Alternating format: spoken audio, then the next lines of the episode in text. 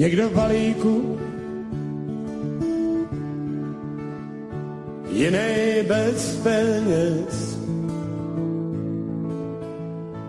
párek brolíků, je tvůj pěrnej pes. Děti boháčů v bídu nevěří,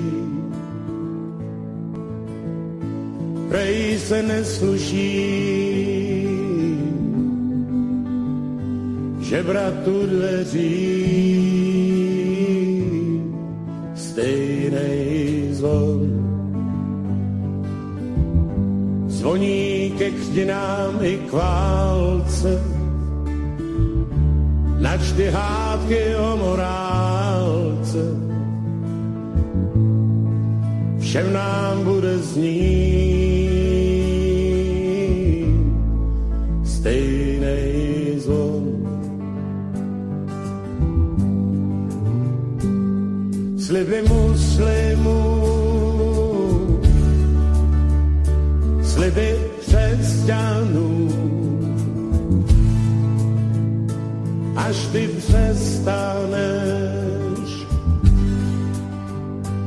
i já přestanu. Vítá vás Petr Václav ve studiu Midgard u pravidelného pořadu Hovory při víně. Kvůli předsudku muži pobytí, ženy ve smutku, stejnej zvon. Zvoní ke křtinám i k válce, načty hádky o morálce, všem nám bude znít stejnej zvon, který pozbýval mou mámu. Budeme rozebírat a budeme si vyprávět o věcech a záležitostech, které jste už možná slyšeli, ale pravděpodobně trochu jinak. Budeme nahlížet do tajné kuchyně těch, kteří nám zamlčují soustavně to, co bychom měli vědět. A proto je tady svobodný vysílač CS a proto je tady Studio Midgard a já vás vítám.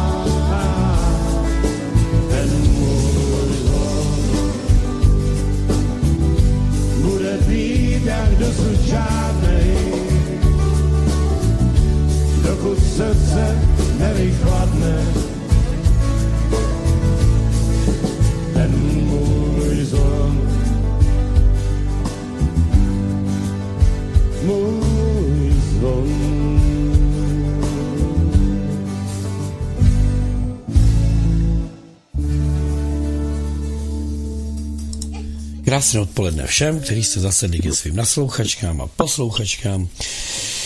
Vítám vás u pravidelného pořadu Hovory při víně. Dneska se budeme povídat, protože už zase můžu mluvit. No a jak jinak, nejsem tady na to sám. Mám tady svého pravidelného hosta, který se mi dneska svěřil, že se obětoval a místo plovárny šel k mikrofonu. Tak tě vítám, Karle, ahoj. Ahoj Petře, zdravím tě, zdravím tebe i naše posluchače, kteří pravděpodobně asi, jestli jsou tady z Ostravska, tak zasednou až někdy dodatečně ze záznamu, protože tady bylo dneska krásné sluníčko a tak dále. Ale vidím, že nejsme sami, že ještě tam máš další posluchačku, že moderátorku, že jo? No, moderátorka vždycky tady něco vymyslí.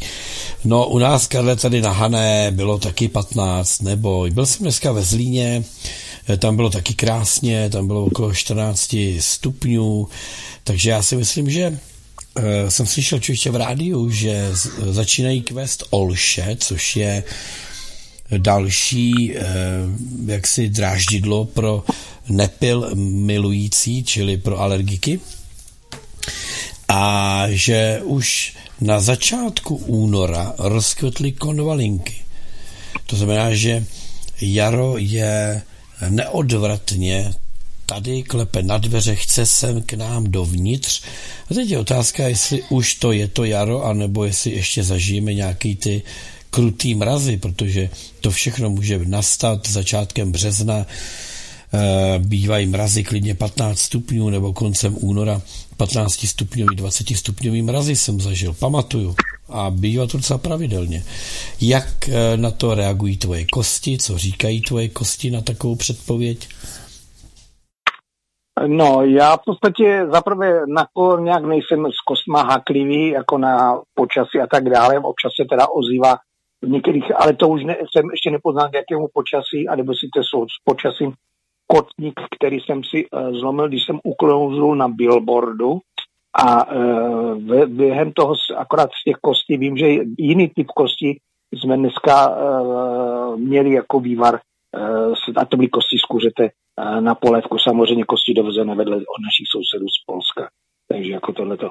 Jinak jako tam je spíše horší věc z toho, co si říkal s tím příchodem jara, což je dost neštěstí. Já vím to od kolegy z právnické fakulty, který má zahradu a říkal vždycky, že ono je sice pěkně, že takhle oteplí, jenom že začnou stromy kvést, ale o tom, že je teplo a že je třeba na těch stromech opilovat květy třešní třeba, tak to třeba nevědí včely, které ještě stále spí a spí.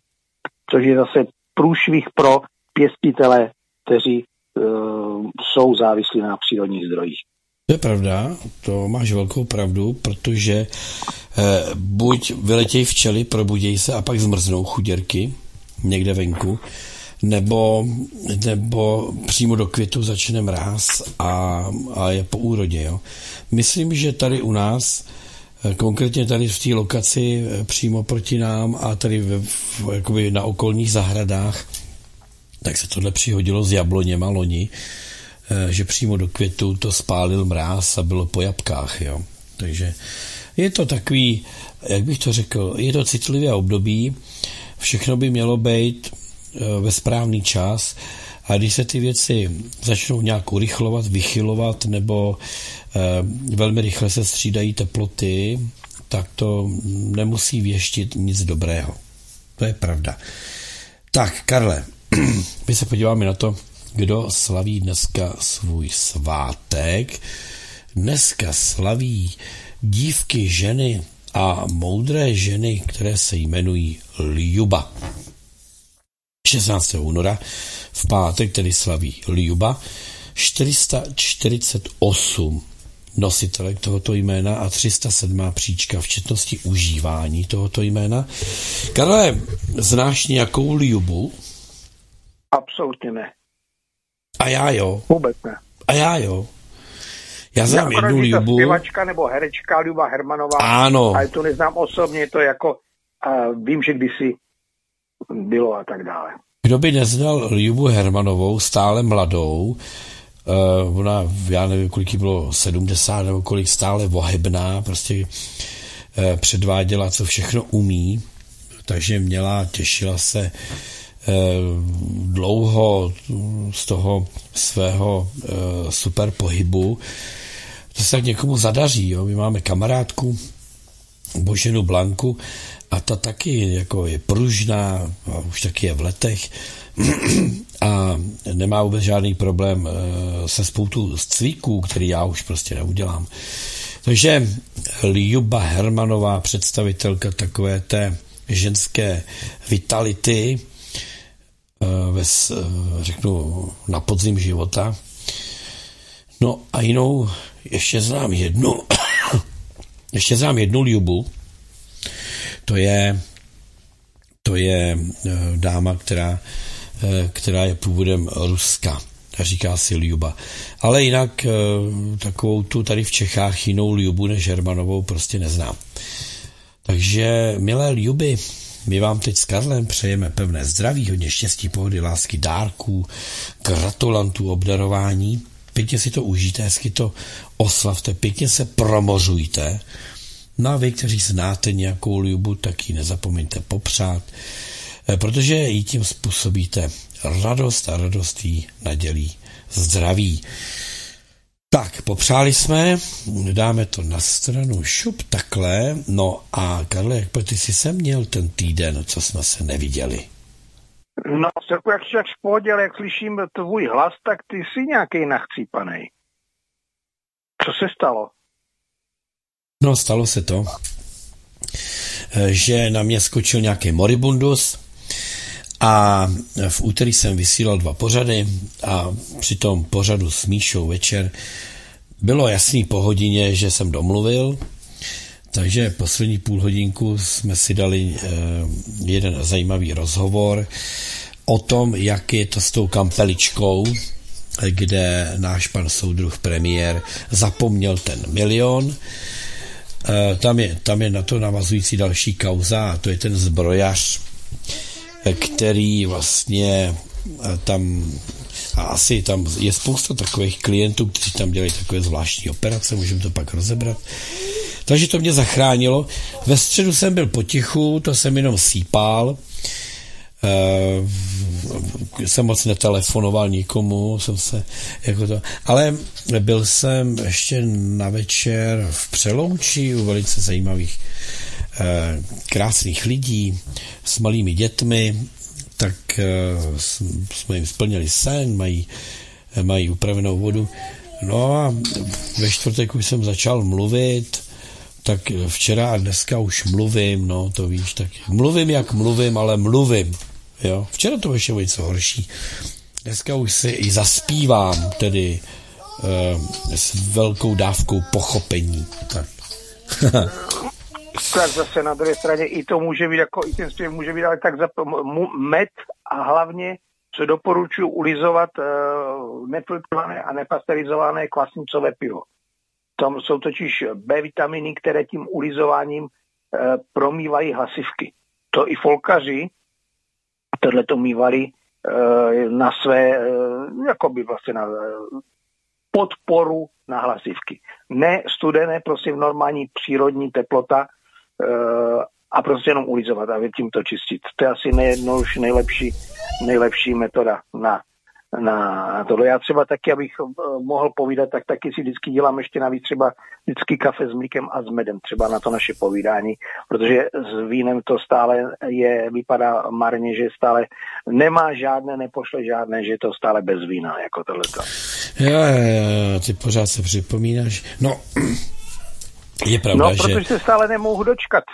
Je pravda, že v úterý jsem tedy 2 štamperky slivovice ohřál a jsem je pomalu tam proléval, aby žádné místečko tam v tom krčku nezůstalo nepolíbené tím přírodním darem, tak jako mi to hodně odlehlo, ale musím říct teda, že naštěstí, a to jsem rád, že to jde všechno ven, že se to čistí, to znamená, že kdyby takovejhle sejrajce měl člověku vrazit někde do dutin, tak to by bylo asi opravdu pak velice nepříjemný. Nepříjemná komplikace. Takže co může potkat moderátora Karla horšího, než to, že domoderoval, že? No, že ztratí hlasivky, jako naprosto tomu věřím. No teďka během toho našeho povídání tam máš, nebo nemáš nějaké medikamenty na to, abys to nějak kurýroval? Mám, pochopitelně, mám tady dobré červené. No. Teplota pokojová, takže chápeš, nic chlazenýho. Mám tady nějakou dobrou vodu na svlažení.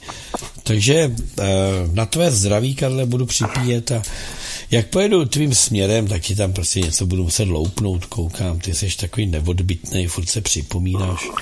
Hele, ty se chováš jako ženská. Neustále zapomínáš. Ty jsi jako manželka.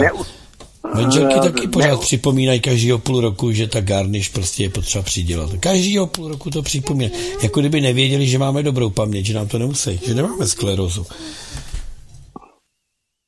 Nevím, je otázka toho spíše, že ty vždycky se vymlouváš a podobně, ale abys to nějakým způsobem realizoval, to stále nic. Ale nic. Všechno je otázka času, Karle. To je otázka času. No já vím, ale tak je to stejné jako s tím pobytem sovětských vojsk, taky tu blajnu dočasně. Víš? No ale nakonec se ukázalo, že tu jsou dočasně. Jenomže, Karle, já tě znám. Já ti přivezu lahvinku, ty k tomu čuchneš, pak to ochutnáš, pak to vypiješ a budeš zase brečet, že nic nemáš. Takhle no, tě ušetřím stresu. Nebudu, ale budu se ozývat. Ne, to není otázka stresu, to je otázka toho, že i já bych mohl taky někdy pečovat o své zdraví, víš?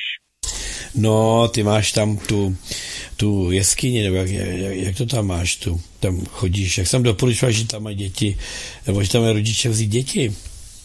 Jo, to není jeskyně. Kříše, nebo jak se jmenuje. To není, jak tam u vás na Hané, že tam máte jeskyně. Sice nevím, kde na té rovině, ale i Hanáci mohou mít své jeskyně. To je dřevěnka. Jo, dřevěnka. No. Dřevěnka. To je to, co jsem myslel, že bych nebýt vysílání, tak bych tam dneska šel jako, protože na sluníčku bylo super krásně, až mám obavy, jestli náhodou teďka mě nebudou pronásledovat nějací rasisté na ulici, jak budu teďka opálený z toho, co tam jako to, víš? Hele, ty bys tam olizoval to nepasterizovaný pivo. Neolizoval, ale ulizoval. Nebo ulizoval bys tam. No, nepasterizované a nefiltrované s názvem Kvasničák.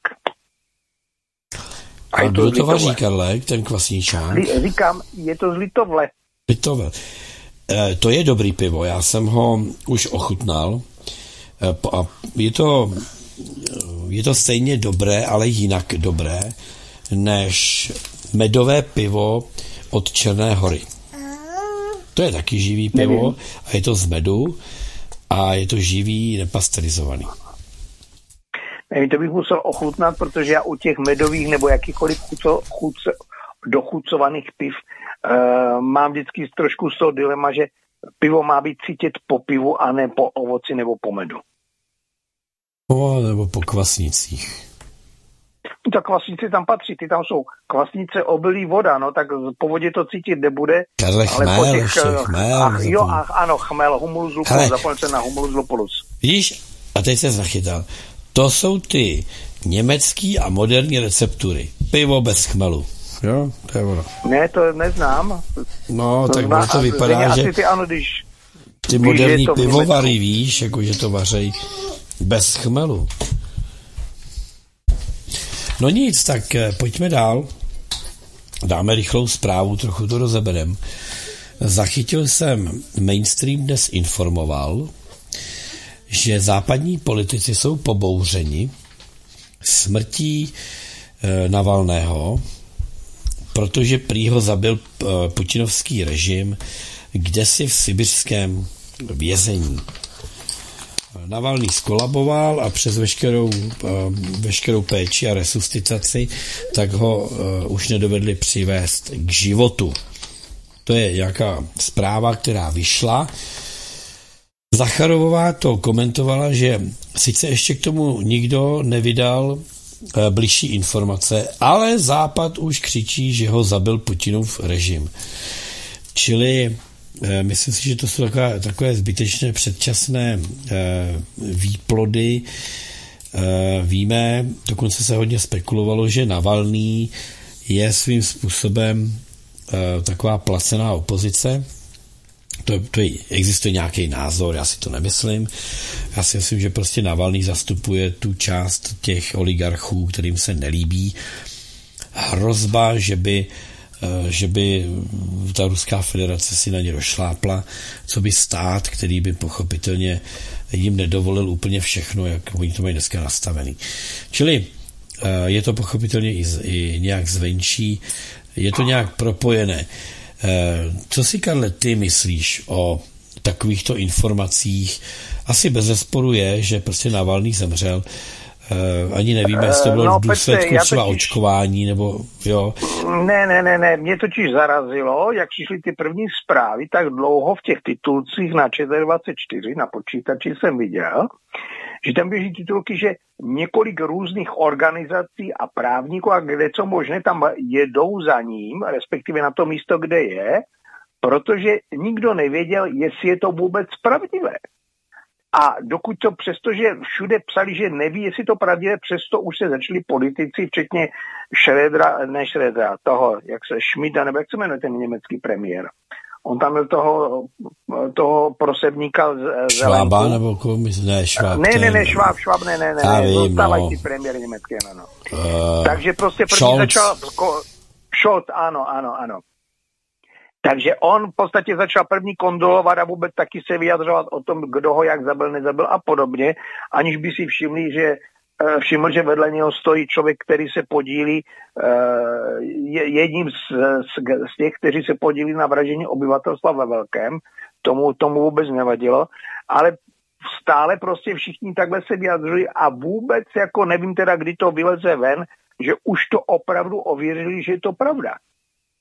To je totiž to nejzáhadnější. V podstatě jakoby nectili život a smrt člověka, respekt a tak dále a úctu, nebo Štíkové si teda opravdu zemřel, ale mohu tohleto mezinárodně prostě šířit ve velkém teprve tehdy a se to ověří, že je to pravda, protože i ta média tvrdí, že zatím se to ověřuje, jestli to vůbec je pravda. Přesto už začali prostě vyvádět tady tyhle ty věci kolem a tak dále.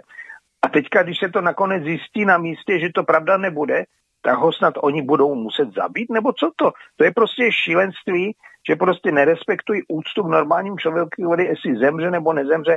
A když už ale dělám takovýhle nějakou rotiku a lotria, tak nesmím vedle toho pouštět to, že se to teprve ověřuje. Víš, takže to je podle mě podot, to, že prostě člověk zemře, to se stává, že zemře, těžko lze říct, jestli jakou měl chorobu nebo neměl chorobu, já jsem někde četl, že zvracel napřed a pak se nějak zhroutil.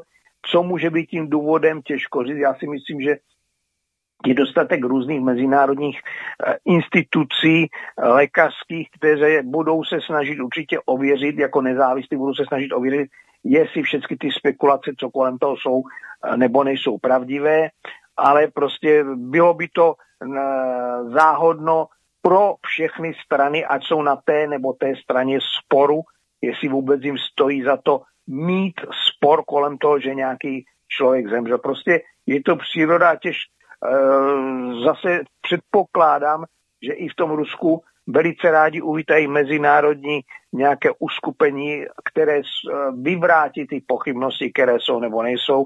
Už jenom to, že vlastně ve skutečnosti v tuto chvíli píší, nebo já teďka z poslední hodinu jsem nečetl jako tyhle ty různé zprávy, že to ověřují, jestli je to vůbec pravda.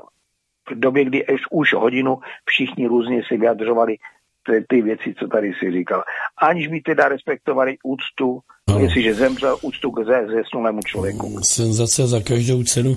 Píše nám tady posluchač z Německa, že to nějak asi okolo 12. hodiny, že skolaboval při nějaké denní vycházce a neočekávaně, takže jako z čistého nebe blesk. Co bylo příčinou, se pochopitelně neví. Zdali je pouze hospitalizován, protože se mu dělalo nevolno, nebo jestli opravdu je po smrti. Pravděpodobně tedy oficiální zpráva vůbec nevyšla, podle reakce i Zacharovový. Ale na rovinu, jo, Karle, přeci kdyby ho putinovský režim, jak oni říkají, kdyby ho zabil, tak se to vůbec nikdo nedoví. Prostě v tichosti nebudou nikoho dráždit, prostě zmizí ze světa a nazdar. A to už by zmizel dávno. Čili já si myslím, že zrovna tímhle argumentovat je blbost. Ano, on je opozičník vůči Vladimíru Putinovi, ale já jsem tolikrát slyšel, že ho dokonce platí Vladimír Putin, aby měl proti sobě Navalnýho. Takže různý spekulace různého typu. Je to ale ukázka toho, jak ta média pracují. Jo? Jako, to je prostě, oni si něco přejou a cokoliv se stane, tak na to napasujou. Jo? Čili, Petře, no. Já ti nevím, do jaké míry je to věc médií. Já bych spíše řekl, že to je věc těch majitelů těch médií, kteří v podstatě se snaží vydělat na tom, že lidi začnou najednou je hltat a oni lépe prodají reklamu jenom díky tomu, že prostě nějaký člověk zemře. Protože ti politici nějakým způsobem takhle reagují a na druhé straně, jestliže takhle reagují politici, tak teďka je otázka toho, jestli politici jednají podle zpráv opravdu ověřených, anebo na základě zpráv médií, které potřebují prodat reklamu. A připomínám, protože jsem i tu publicistiku studoval, mimo jiné, že vlastně veškerá média jsou ve skutečnosti, nejde o informovanost, ale jde o nošení reklamy. A aby někdo tu reklamu přečetl, si ji poznal, tak musí to médium k tomu přidat nějakou omáčku, která přitáhne toho sledovatele reklamy, aby ten sledovatel reklamy tu reklamu sledoval. To je záležitost všech médií, že prostě musí šokovat na to, aby si ten uživatel té informace z toho média vlastně byl přitažený k reklamě. Že příklad, jako když by člověk médium přinesl to, že se napeklo 100 housek a z toho 80 se prodalo a 20 jim strodlo, to čtenáře nepřitáhne. Ale smrt a neštěstí nějakého člověka to prostě přitáhne. Takže tak je to pouze biznis médií. Vidíme to, Karle, v televizi.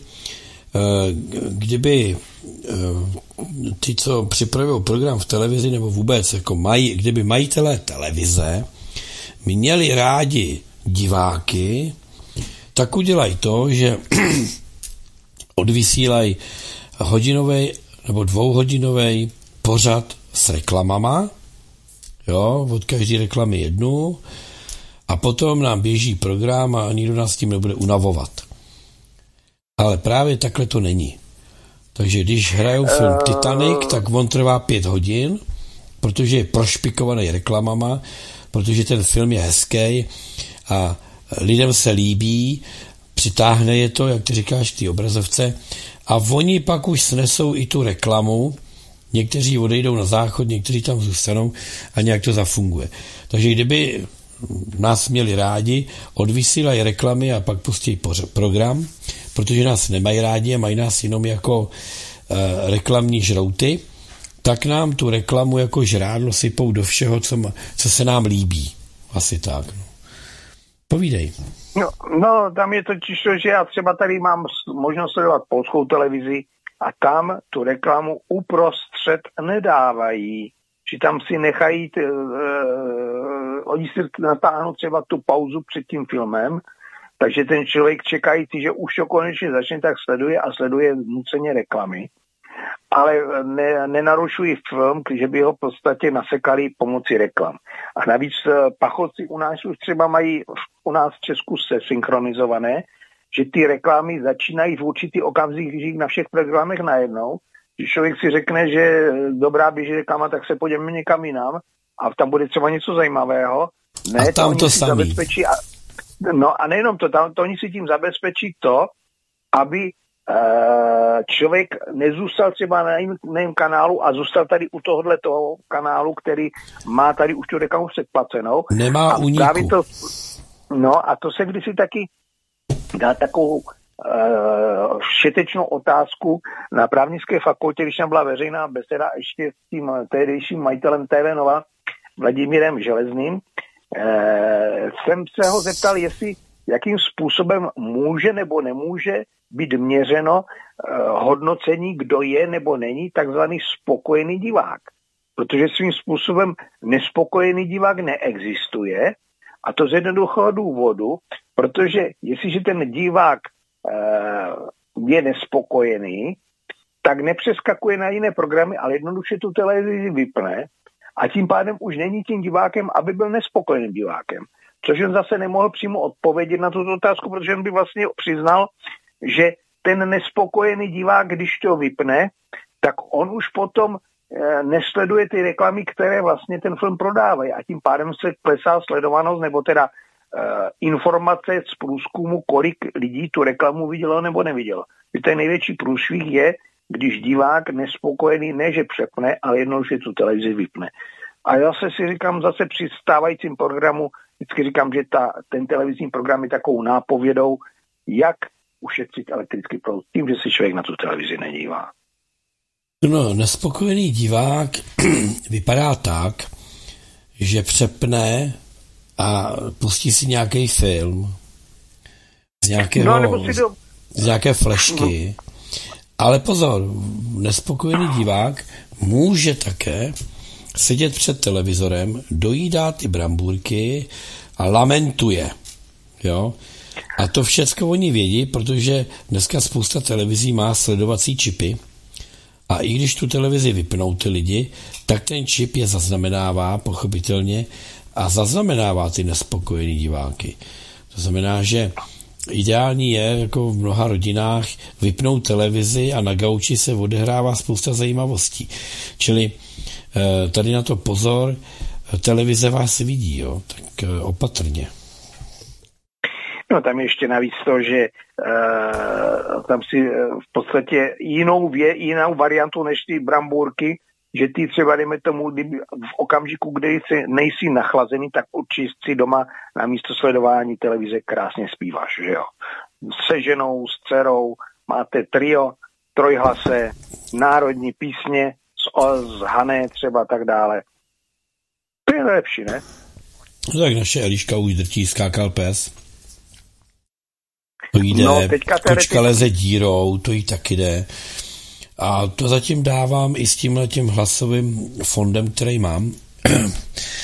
A s Jasminou je to horší, jako ona zpívá z nás ze všech nejhůř. Kdo? Jasmína. Takže jo? No, jako někdo musí být nejhorší, že jo? Tak já to nejsem. No ne, ale pozor, ona třeba nemusí zpívat špatně, to pouze ty máš hudební hluch. No, co když je to nějaký underground? No, vidíš, to mě nedošlo. V tom případě tak asi já bych řekl, že máme doma génia a nevíme o tom. Ale to nevadí, pochopitelně já znám spoustu lidí, kteří si rádi zaspívají a nedá se to poslouchat. Čili já jsem si třeba včera v autě aspoň pískal, když to nešlo, tak jsem si popískával. A pak hůř usneš, když si zpíváš, nebo když seš takhle v aktivitě, tak při nočních jízdách je to dobrý si zaspívat nebo si zapískat. Karle. No, ale zase, když si zajízdíš, zpíváš v noci, tak není to náhodou rušení nočního klidu? Ne, mám zavřený okýnka, neboj. No, tak já nevím zase, co ta okýnka jako utlumí nebo neutlumí. Ne, Karle, síťovaný okýnka opravdu nemám. No to není otázka síťovaných okýnek, to je otázka intenzity tvého hlasu. Však jsem ale taky říkal, že to je v době, kdy ty nejsi nachlazený, takže máš hlas jako zvon, jak se to zpívá v té písnice, že jo? To mám, jako když se položím do toho zpěvu, myslím, a zaspívám Přejdi Jordán, řeku všech nadějí, to se nese. Není to náhodou ta řeka, která je od moře k řece? Ne, já jsem tušil, že se chytneš, Karle. Jo, je to ta řeka, ale když jsi to kousnul, jo, je zdi zvláštní, jak ten svět docela rychle obrací, jo. Přijde mi to, jako kdyby i na ty Američany to bylo moc, ale já tomu prostě nevěřím. Já ti mám takový pocit, jakože oni mají z toho Izraele a z toho Mossadu a z toho všeho mají strach, protože ten Epstein vlastně jako agent Mossadu, tak on dokázal získat korumpovatelné informace, čili kompro, na většinu těch politiků, který dneska jako se ho bojí, jo. Čili já mám takový pocit, že brzy bude Izrael druhý nepřítel po Rusku který bude mít mnoho nepřátel. Jako. Jak ty to hodnotíš, že najednou OSN vydává rezoluce vůči Izraeli, ať dělají přiměřené aktivity vůči pásmu Gazy. Američani na jednu stranu jakoby se snaží přibrzdit tu brutalitu, se kterou tam operuje ten Izrael, na druhou stranu jim ale jim schvalují peníze. To je vidět jako ten rozpor mezi názorem politika a to, jak má napsaný noty, jo, ten politik. Čili je to takový docela rozporuplný. Zkus to nějak vyhodnout. No je a není, protože totiž tam je počítat s tím, že někdo ví, co je nebo co není teror nebo povůči nějaké genocida nějakého obyvatelstva a podobně. A teďka by to OSN mělo hlasování určit, že tohle to je v pořádku a tohle to v pořádku není, takže ono by mělo být v těchto věci jednotné. A tady bohužel, když si člověk vezme, jaké jsou podmínky v té Gaze, kolik tam je obyvatel, z jakých podmínek, z hlediska normálních vůbec jako životních možností a tak dále. Velice zajímavě to bylo rozebráno v jednom článku, to bylo už chvilku trvalo, než bych to našel. Dopodrobna to rozebral Michal Svatoš v jednom tom, jak na té stránce Michal a Petr.com, kdy on probral, že vlastně je to zhruba jako část, to pásmo Gazy jako část Prahy, ne celé a Praha, ale jenom část, ne úplně asi 2/3 Prahy, ale obyvatelstva je tam asi 3,5 milionu. Nefungující kanalizace, problémy s kanalizací, problémy s vodou, problémy, obrovská spousta věcí, kde ty vlastně ti lidé v té Gaze byli vlastně jakoby donuceni tam být v té Gaze, byť byli dříve než po válce, když tam začali Židé přijíždět do Izraele, tak tam žili vedle sebe Židé, Arabové jako Palestinci a křesťané v míru a pohodě. To až později, když se mezi ty Židy začali Židy s velkým Ž nasunovat Židé s malým Ž, jako ti takzvaní sionisti, tak teprve začal tam ten útlak a pronásledování a tak dále. A v tuto chvíli vlastně oni, ti Palestinci, nemají kam jít, protože nikdo je nechce. Egypt taky ne, všichni mají dost svých jiných problémů, než aby ještě tady tuto věc řešili. Takže je to věc právě, aby OSN zasáhlo nebo reagovalo na to, aby chránilo prostě nějaká ta práva lidská těchto Palestinců. Někteří se domnívají, že dokonce to, co byl ten útok na ten Izrael od Hamásu, že to bylo placeno Izraelem, který v podstatě, aby byl konflikt a tím pádem mohl se domoci tohletoho území Gazy. A navíc tam ještě je takový nějaký divný předpis, že domy, které jsou zbourané, srovnané se zemí, tak vlastně už neexistují a to už jsou tím pádem jakoby volné pozemky k předávání nějakým těm jiným osadníkům a podobně, tam ty předpisy jsou nějaké divné. Takže je to otázka toho, aby to OSN prostě zasáhlo spíše nebo reagovalo v tom smyslu, aby to bylo bráno, že se jedná o spravedlivou organizaci a ne organizaci, která nikomu straní. Že teďka byl celkově zajímavý, nedává to asi vlastně už přes měsíc, rozhovor s Jardou Pleslem, který je nyní šéfredaktorem Mladé fronty. Já ho teda znám ještě dřívějška, když ještě dělal v redakci časopisu Týden a který to vedl Karel Hvížděla. A ten časopis ten byl super renomovaný, měl tam super osobnosti redaktorské. No a Jarda Plesl měl velice krásný rozhovor, myslím, že Rozstřel, jak se to jmenuje, na iDnesu to lze ještě najít, kdy on tam byl jako dobrovolník vypomáhat na farmě, která byla blízko té konfliktní oblasti a tam jezdili dobrovolníci z celého světa že vypomáhat, kdy ti Izraelci jako vojáci šli bojovat, chránit, nebo nechránit, ale prostě šli bojovat do toho konfliktu, nemůžu použít slovo chránit, ohledem na to, kdo proti komu bojuje. A on tam šel jako vlastně, že když oni jsou zapojeni do toho ozbrojeného konfliktu, tak nemohou se starat o zemědělskou produkci, tak prostě on tam šel jako dobrovolník výpomoci. A ten tam řekl kouzelnou věc, která mnohem napovídá, že Izraelci berou OSN jako instrument muslimů. Což je velice zvláštní, ale to odpovídá tomu, že jestliže kdo není se mnou, tak je proti mně a tím pádem prostě oni to OSN zřejmě asi nemají moc rádi. Ale teďka otázka, kdo komu co zaplatí, on nezaplatí, protože on ten Izrael, jestliže teďka se to tam takhle vyvrbilo s těmi Palestinci a mezinárodní společenství bude muset řešit, co s tím, protože nejde o to, že by tam jako se nasadili nějaké ty, jak oni tomu říkají, bílé příliby, oni se jako to většinou vede sice trošku k uklidnění a k ochraně životu, ale na druhé straně to neřeší celý konflikt. Vezmeme, nevím jak dlouho, jak to vypadá v tuto chvíli ještě, jak je rozdělený, či jak moc, nebo není třeba Kypr, jestli má nebo nemá ještě stále tyhle ty vojska dohlížející na mír a klid. Vím, že na Sinaji třeba jsou některé části, které jsou taky pod ochranou, jakoby ne územím Egypta nebo nějaké jiné země, ale jsou územím OSN, že jsou pod ochranou OSN, tam třeba oproti okolním zemím není potřeba mít vízum na cestování do těchto oblastí, jsou tam teda i rekreační oblasti, ale v této fázi těžko lze říct, co je nebo co není, jak říkal, převracení názoru. Tam by měl být ten základ, to je vždycky ochrana práv a svobod člověka proti nějaké agresi, je naprosto na místě. K tomuto OSN bylo vytvořeno. Takže zřejmě asi někdo z OSN zjistil, že k čemu slouží a tím pádem podle toho taky zafungovali. No, já se bojím, že OSN,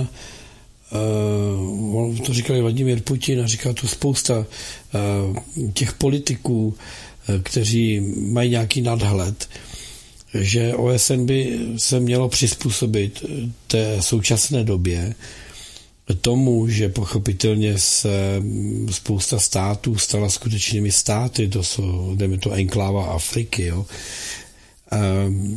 A že to OSN pochopitelně nesmí být nikdy za žádných okolností nějak buď proamerické, prožidovské, proputinovské, nebo proorbánovské, nebo proč, jo, rozumíš, že to opravdu musí být instituce, která je nezávislá, no, jenomže vidíme, že třeba ten hákský soudní dvůr, který je součástí OSN, takže rozhoduje velmi sporně, někdy rozhoduje tak, že člověka až jako napadají různé věci.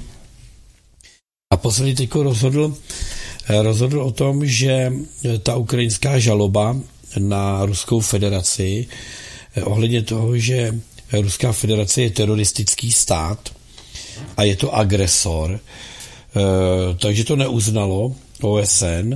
To znamená, že všechna opatření, která byla dělána ve světě, protože to Rusko je ten agresor a je to ten terorista, tak vlastně by rychle od toho měli ustoupit. Jo. Ukrajina pochopitelně to tam dala s podporou dalších zemí, protože chtěli se zmocnit toho zablokovaného majetku Ruské federace, ať už to jsou subjekty, nebo je to státní majetek, nebo jsou to soukromé subjekty. Takže hledají jiný způsob, jak v podstatě použít majetek, který pravděpodobně už někde taky někdo ukradl. A jak to zlegalizovat, aby jako ta loupež nebyla loupeží. Čili na jednu stranu tenkrát, že Vladimíra Putina seznali vinným za to, že prý Ruská federace ukradla ty děti na Ukrajině, takže je na Vladimíra Putina ten zatykač, který vlastně nemá žádnou relevanci, ale existuje a je. No a na druhou stranu zase rozhodne to OSN vlastně ve prospěch Ruské federace. Jo. Takže zrovna si vybral takový nešťastný, ale hodně smutný příklad, protože to s těmi dětmi je obrovský podvod. Poláci už uveřejnili materiály, že vlastně mnoho těch dětí ve skutečnosti je obrovskou mafií na prodej dětí pro pedofily a různé zvrhlíky, to je jedna věc. A druhá věc, že mnoho těch dětí je vlastně bylo v některých těch ústavech které byly objeveny, když jako tam vstoupila ta ruská vojska, byly v různých ústavech, které vlastně ve skutečnosti sloužily jako v úvozovkách, když to řeknu hodně tvrdě, jako pěstírna na orgány náhradní. Což je prostě děsivé, že namísto toho, aby se prostě třeba ty děti nějak mezinárodně chránili, tak je rozvažováno, kdo komu jaké děti ukradl nebo neukradl. Ale prostě tohle to jsou děti, které by měly být chráněny třeba i mezinárodně, bez toho prostě, jestli to je od té země nebo od té země nebo od té země, zapomíná se, nějak se upřednostňuje nalezení těch dětí, na kterém území které země to je, bez toho, že by se upřednostňovalo ne národnost a původ těch dětí, ale že jsou to prostě lidské bytosti, které navíc jsou chráněny jako dítě z hlediska mezinárodního práva. A to tady odle toho chybí, že tady je spekulace o tom, kdo co komu, kde unesl, odnesl a tak dále. To je prostě mediální podvod. Jednoduše tady je to ochrana dítěte, ať má občanství jakékoliv. A ne, aby to prostě sloužilo, jak bylo řečeno, jak už i Poláci uveřejnili zaprvé na tu prostituci, nebo prodej na prostituci, a nebo druhá věc je jako náhradní díly pro lidské orgány. Ostatně to jsme tu probírali před rokem a něco, jak ano, se objevil ten zákon, ano, v tom ukrajinském zákoně, já na ty pěstírny a tak dále, takže to legalizovali. A pamatuješ, Karle, jak jsme tady probírali, že to byla polská televize, která natočila v Bruselu dražbu těch dětí? Je, tak to už si nepamatuju, to nevím. No, to už si nepamatuju. Polská televize natočila dokument a přímo byla na té dražbě, kde se dražily ty děti. Takže oni obvinili Vladimíra Putina, že tam zachránili prostě tisíce. Vladimír Putin mluvil asi o 50 000 dětech. To nevím, to jako už... Jo, vím, že nějaké děti tam byly, ale potěla a tak dále. A ani nevím, vím, že Putin se to zmiňoval, jako taky mám teda... mluvil? Ale říkám, stále totiž je nešťastný, že všichni mluví, co se dělo, nebo nedělo, aniž by respektovali, že to je dítě, které má nějakou mezinárodní ochranu. Přesně tak. A bohužel ti, co by ho měli chránit nejvíc, tak ho vystavují všem těmto věcem a snaží se dekriminalizovat ty, kteří jsou v tom namočený. A vlastně Vladimír Putin průběžně informuje o tom, jak se daří ty děti navracet do některých rodin, protože musíme si uvědomit, že některé ty děti byly v těch pěstírnách nebo v těch farmách, jo, jak ty jsi to pojmenoval, čili normálně byly, ať už byly vynošený v nějaké ukrajinské děloze, byly porozeny v České republice a vyvezeny za nějakým kupujícím, anebo byly vráceny, vyvezeny nebo porozeny někde na Ukrajině právě pro tyhle ty účely, tak Vladimír Putin právě mluvil o tom, že ty děti, které byly uloupené, které byly ukradené, to znamená, že existují jejich rodiče, kteří už třeba vůbec ani nedoufají, že by to dítě se někdy našlo. Takže se spousta těch dětí podařilo vrátit těm rodinám. Jo? Čili to je jakoby neskutečně... Každý dítě, který uniklo tomu osudu, jo, bych řekl, že zasluhuje Nobelovu cenu ten, kdo se o to zasadil. Ať to byl ten prostej voják, který se prostřílel někde krz tu obranu, která tam chránila takovouhle pěstírnu a tam ty děti vzal a začali je někde expedovat. A nebo to byl Vladimír Putin, to je úplně jedno. Prostě ten, kdo přiložil na toto ruku k dílu, zasluhuje velikou úctu a velké poděkování. Tak to prostě ne, dílu, k pomoci. Pomoci, no, tak víš to, ale pro řadu lidí to nebyla jenom ta pomoc. Oni třeba ani nevěděli, co tam vevnitř je, že jo? Mohli to tušit. To objevili, přesně jak ty jsi řekl, oni toho spoustu objevili úplně náhodou, protože kde by tě napadlo, že tam bude nějaká farma nebo pěstina dětí. Pěstina na Mariánu, to víme, jak vypadá, ale pěstina dětí, aby poskytovali, nebo aby jejich orgány byly, aby ty děti byly rozebrány na orgány, No to je něco strašného. Prostě asi pro normálního člověka, jako seš ty nebo já, je to něco, s čím se nikdy, já se s tím nikdy nemůžu jakoby srovnat, že existují zvířata, který na tomhletom vydělávají peníze a toto organizují. Jo. Počínaje těma pracovníkama tam, který vědí, na co ty děti jsou a tam je krmějí, tam je přebalujou a nemůžou se dočkat, až ty děti budou prodaný. Až po ty, co na tom prostě profitujou. Včetně těch, který si koupí ten orgán z té Ukrajiny, protože je levnější než někde v té Evropě. A nebo se těší dobrému zdraví ve vysokém věku z té krve, z které mají ten adrenochrom. Jo. To pro mě jsou to zrůdy, nic víc.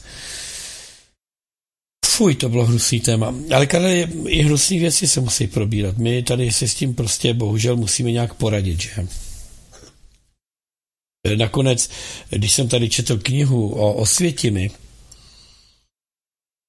ze které vyplývalo, jak se tam zacházelo s dětmi, jak se vraždili tam děti, jakým způsobem strašným, ohavným. Tak Osvětimi tam to bylo ještě navíc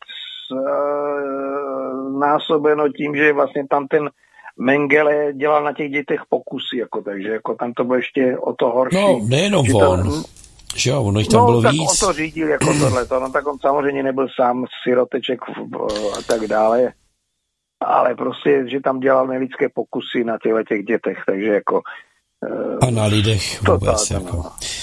No, a potom tady máme politickou garnituru, kdy tady skupina politiků předloží návrh zákona, ve kterém se říká, že glorifikace nacistických pohlavárů a glorifikace lidí, kteří se zapsali velkými písmeny do té nehezké historie Třetí říše, ať už byli z jakékoliv země, že je něco, co nesmí nikdy v naší zemi existovat, tak když to předloží do parlamentu ke schválení, tak to ta slavná 108 přehlasuje, že teda toto my tady neschvalujeme.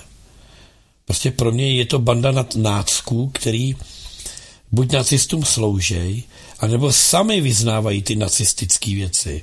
Proto se štítí toho, že by takovou věc tady někdo schválil. Ale Petře, co jsme tu probírali, že ještě v minulém volebním období čeští piráti veřejně se přihlásili ke schvalování a oslavě vyvraždění 300 000 Židů v Bělorusku. To jako přišlo bez jakýkoliv, oni to bylo jako naprosto normální, že prostě Židé se vraždí. To je prostě zájem a politik, veřejný zájem a veřejná politika České pirátské strany. Však stačí se podívat na její zakládací listinu, že oni byli vytvořeni, založeni uměle policii ČR. To už tady říkal v Průhonicích, ale ano, oni, víš co, oni se nestyděli vyvražďovat a vyhlazovat každého, kdo jim stál v cestě. Ať to byl jejich odpůrce, nebo ať to byl jejich plátce, jejich války. Vždyť sice jako o Židech to všichni uvažují, tu genocidu v těch intencích, že Židi jako rasa a tak dál. To ani o tomhletom takhle. To je pohádka, o které se jako hodně mluví, ale ta skutečnost, proč vyvražďovali ty rodiny těch Židů? Proč museli Židi skončit spolu s ruskýma zajatcema, spolu s kýmkoliv, kdo se postavil proti tomu režimu Třetí říše? Proč museli skončit v koncentráku a v plynových komorách a posléze v krematoriu? Protože financovali tu válku. Dneska je propočítáno, kolik z nákladů druhé světové války na straně tedy Třetí říše, kolik zaplatili Židé. jaké obrovské majetky vlastně jim byly zabrány a podle čeho byly vybíráni do těch transportů. Chudýho žida tam nedali, protože ten chudej žid, jo, maximálně, že na něj někdo měl pivku, ale oni těm lidem nakecali, že je přesídlujou a že si na to nový místo mají vzít pokud možno do začátku co nejvíc, aby to odstartovali, takže měli šperky, zlato, diamanty. Čili to, co se dobře přenáší, takže toho měli prostě nacpaný kapsy, co mohli, protože šli začínat někam jinam. Protože se vidělo, že to teritorium oni chtějí pro tu svoji rasu, že jo, Němci. A najednou ejhle, najednou nádraží tamhle u Osvětimi a tam prostě jim odebrali všechno, před plynovou komorou se slíkli, že půjdou do sprch, sundali jim prstínky a pak, když byli mrtví, tak jim ještě vyrvali zlatý zuby a strašné věci. Ale to bylo financování, krom toho, že se ukradlo spousta toho majetku, že jo? Tak ale to byl majetek, který přes Deutsche Bank byl transferovaný vlastně do té bankovní sítě a tím oni financovali zbrojní průmysl, já nevím kde, co všechno, co potřebovali financovat. Deutsche Bank ku podivu nikdo nehnal k zodpovědnosti, nikdo neřekl, že Deutsche Bank kolaborovala, že by měla být zničená. To samý IG Farben, firma, která dneska má takové, řeknu, sérii, jako je Bayer, jako je Monsanto, jako je Pfizer, to všechno je IG Farben, která se vypracovala ekonomicky, se udělala, jak se říká, právě na těch Monovicích, na té Osvětimi, na tom, že tam prodávali lidskou práci až do úmoru, prostě za nějaký úplně drobáky, že tam umírali lidi, když to stavěli, když tam potom pracovali. Na tom stojí největší firmy americký. A byli to Američani, kteří ještě před koncem války, už někde v letech 43, umožňovali těmto firmám připravit si filiálky na západě, v Americe a na různých jiných místech, kam převáděli ty majetky, kterým vlastně ti takzvaní odsouzení na smrt, jak oni je takhle prodávali, tak, který jim tam budovali.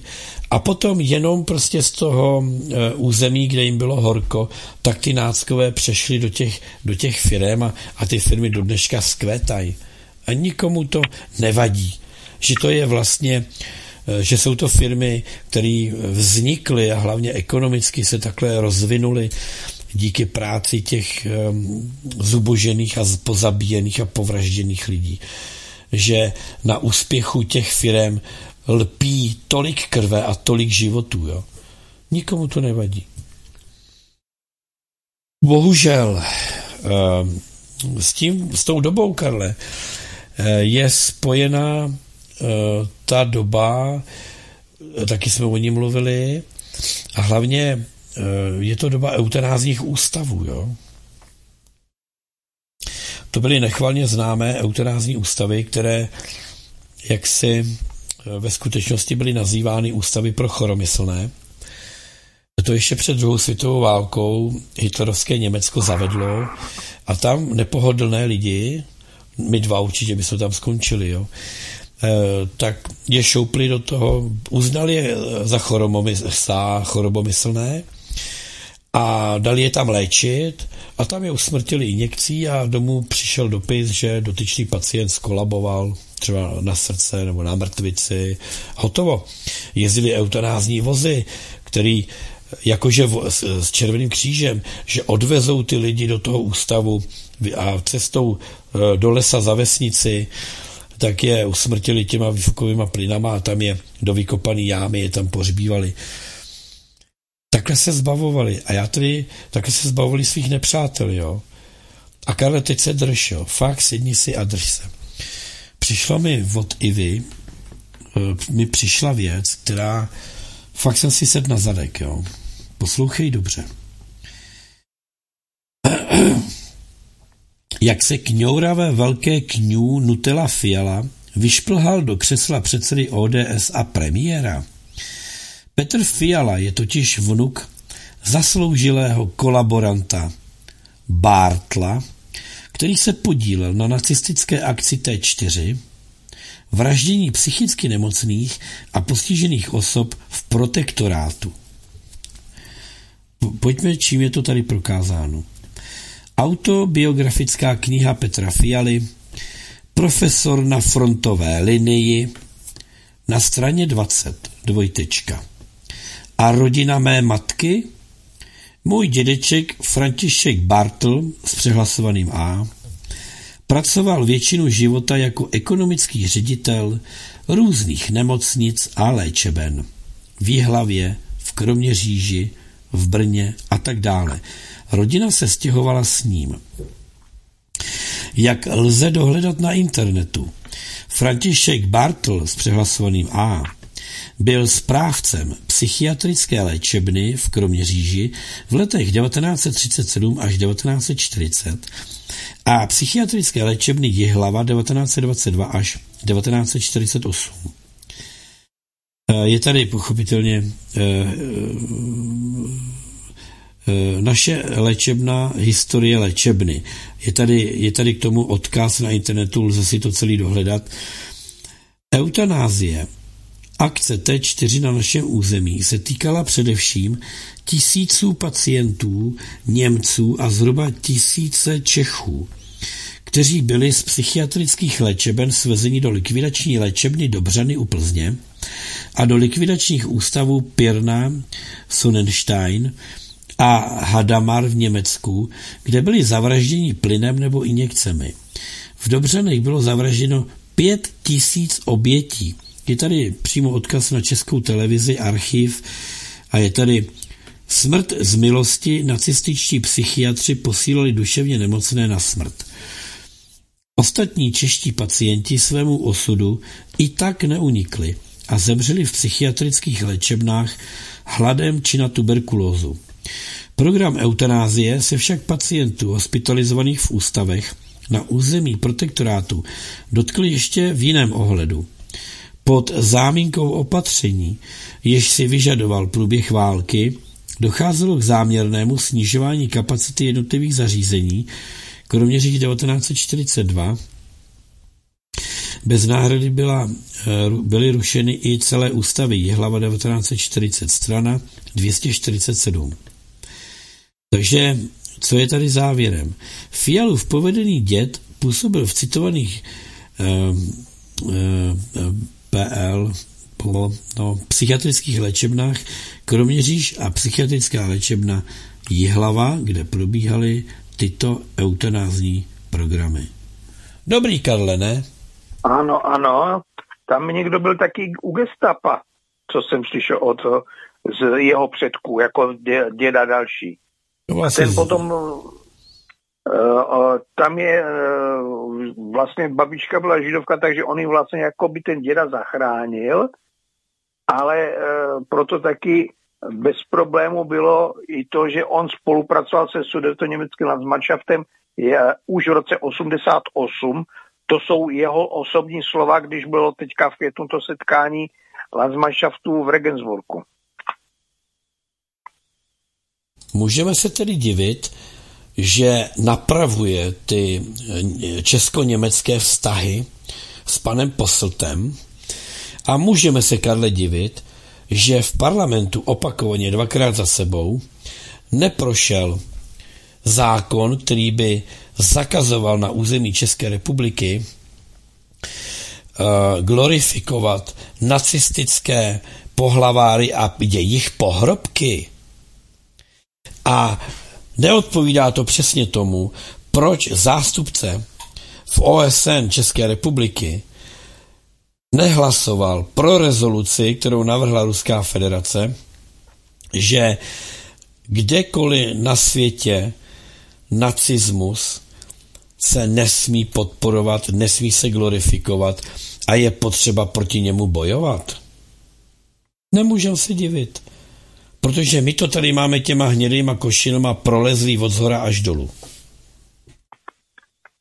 No, tam je totiž to, že oni v podstatě popírají i vůbec to, co jsme tady se když o tom bavili, že vlastně jak tam bylo to hlasování v OSN, které jako odsoudilo tady nacistické zločiny, že vlastně kdo by, zaprvé by to bylo v rozporu s trestním zákoníkem, ale taky tam je ještě navíc to, že popírají vlastně vznik OSN, že to vzniklo na základě právě těchto aby byly ukončeny veškeré války anebo týkající se těch nacistických zločinů. Takže ten základ, proč vzniklo OSN, to vlastně tímto hlasování v té sněmovně popírají. Ano, to máš pravdu. Nakonec, když se koukneme my dva spolu teďko do historie OSN, tak ono vzniká po druhé světové válce jako Organizace spojených národů, ale ještě předtím vlastně existovala sešlost, která se jmenovala Spojené národy, že? A po první světové válce vlastně vzniká ta Organizace Spojené národy, která si dává za cíl předcházet válce diplomatickými jednáními. To je jakoby v kostce zhruba to, proč se taková organizace vůbec ustanovila. Víme, že Německo jako agresor, jako poražený stát z první světové války mělo zakázáno mít armádu, nesmělo mít letectvo, nesmělo vyvíjet těžkou palebnou sílu, jako dejme tomu kanóny a tak. Takže Němci to... Karel, ty mi vypadneš, já tě musím připojit znova. Němci to prostě obcházeli všemi možnými způsoby. A kanony a tanky vyvíjeli v Rusku společně se Stalinem. Letectvo řešili jiným způsobem. Jdeme na Karla, až se nám přihlásí, aby Karel byl v obraze, co tady říkám. Halo, Karle. Jo, už nějaký dlouhý vedení dneska. Ano, už jsem tady. Super. Říkám, že kanóny a tanky vyvíjeli Němci, protože nesměli na svém území, tak je vyvíjeli v Rusku, v sovětském Rusku, společně jako s těma programama, co tam byly nastavené před druhou světovou válkou. Letectvo vyřešili tak, že založili takzvané svazarmy, v úvozovkách, tak jak my tady známe svazarmy, jo, takové spolky. A vlastně tam se mladí Němci učili vojenskému řemeslu. Ať už to byli letci, ať se učili střílet. Jo. Čili oni to nesměli dělat v rámci armády, ale oni to brali jako zájmové kroužky, ve kterých se to učili. Ta Organizace spojených národů, jo, tý se to nelíbilo, byly tam nějaké protesty, tak Adolfu Hitlerovi napsala dopis, že to vyplývá z nějakých jakoby ustanovení těch dohod, že Německo je porušuje a že v podstatě se dopouští něčeho, co by neměli dělat. Adolf Hitler na to ani neodpověděl a aby se vysmál ještě víc, tak asi 3 měsíce na to nechal Göringa, aby založil Luftwaffe. Čili v uvozovkách si s tím dopisem této organizace doslova a do písmene vytřel pozadí. My vidíme, že naprosto stejným způsobem se chovají Američané. OSN si může říkat, co chce, anebo OSN tady sice je, Rada bezpečnosti OSN tady je, ale co se týká humanitárního bombardování, tak nikdo nikomu nic, prostě kašlou na ně a jim to šumák a putna. Izrael přesto, že tady naléhá OSN, tak se chová, jak se chová. Čili ta organizace, podle mého, je absolutně bezzuba, protože ona vlastně nemá, Karle, asi to podstatné. Jakési vymáhací nástroje těch svých ustanovení. Jako vymáhací věci tady jsou různé, že jo, teď víme, že už i Ruská federace začala dávat sankce na různé lidi, na různé země, tak jako předtím, já nevím, kolikátý 15. balíček sankcí proti Ruské federaci se nepřijímá na platformě Organizace spojených národů, čili na platformě OSN, kde by třeba nějaký hákský soud o něčem rozhodl a na základě relevantního rozhodnutí nějakého soudu ta organizace ustanovila nějaké procesy, kterými by se jako dožadovala naplnění toho rozhodnutí. Jo. Takže je to všechno úplně takový jako na oko. Takzvaně nevymahatelnost práva. Ano, nevymahatelnost práva. A na druhé straně si dokáží určitým způsobem vymáhat ty věci ti, kteří na to jakoby právo ani nemají. Protože jaké právo má třeba Evropská komise vůči Ruské federaci? Ruská federace je svrchovaný stát. Je to země, která je podle nějakého protokolu uznaná a tak dále. A Evropská komise je nějaká banda nevolených úředníků.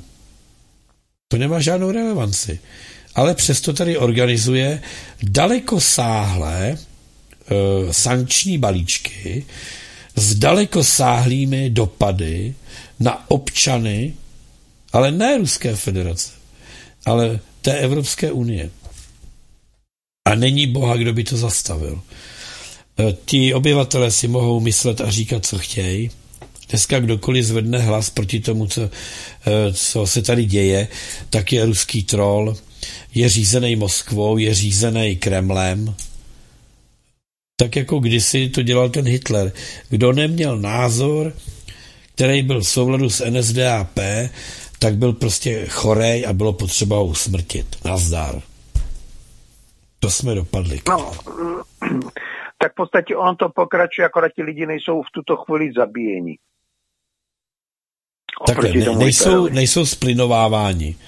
Ale já bych řekl, že zabíjeni jsou, jo, protože tady umírá velká spousta lidí třeba na principu očkování. Jo.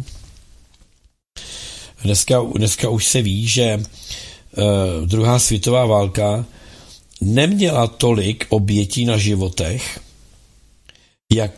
jako následky očkování proti covidu. Tak to netuším, neznám.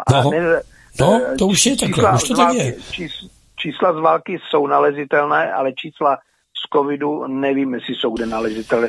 Možná, že máš nějaký takový zdroj, já o tom nevím, takže to nemohu tvrdit. Ten zdroj vychází od nějaké organizace epidemiologů, já nevím, lidí, kteří to sledují, kteří brojili tady proti tomu očkování, jsou to vědci, jsou to lékaři, mezinárodně se ustanovili do nějakého uskupení, které tady jsou na to napojeni kluci z Kulovýho blesku. No a takovéto organizace, renomované organizace, to není jako, že pan Novák se deklamuje jako někdo, ale tyto lékařské kapacity už dneska seznaly, že dopady očkování mRNA vakcínami takzvanými, takže už přesáhly, počet obětí již přesáhl počet obětí druhé světové války. Takže jsou vražděni lidi, Karle, jsou zabíjeni lidi. To je otázka spíše to, jestli opravdu bylo důsledkem vakcína, anebo bylo něco jiného, nevím, těžko posuzovat, já jsem to nečetl, takže nevím. Z druhé světové války, co si pamatuju, tak to netýká několik bylo, vím, že jenom Rusů bylo asi 20 milionů. 27. A teďka nevím, kolik byli ti ostatní, kolik bylo Němců a dalších národů. Já si myslím, že jsem někde číslo 56 milionů, no 52. Je to možné, ale zase nečetl jsem o tom, že by bylo někde 56 a více milionů, kteří byli z důvodu vakcinace, ale říkám, nečetl jsem to, nevylučuju to, ale nečetl jsem to, takže to, co já se nemohu o tom přesvědčit přímo, tak prostě nevím, ale dokud to nevidím, tak tomu ne, že bych nevěděl, ale prostě nemohl bych to šířit.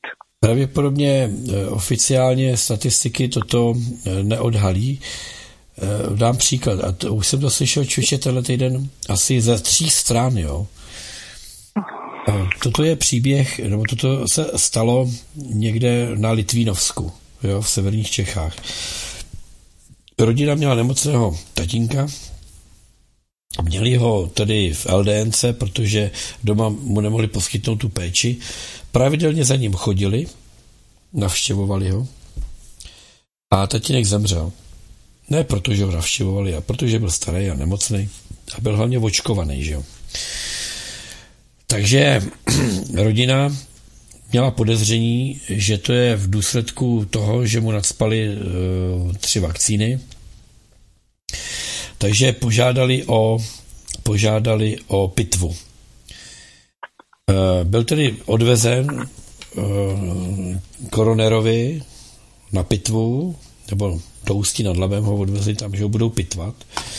No a protože týden žádná zpráva, tak se rodina začala pídit, kde mají teda tatínka, jak je to s tou pitvou.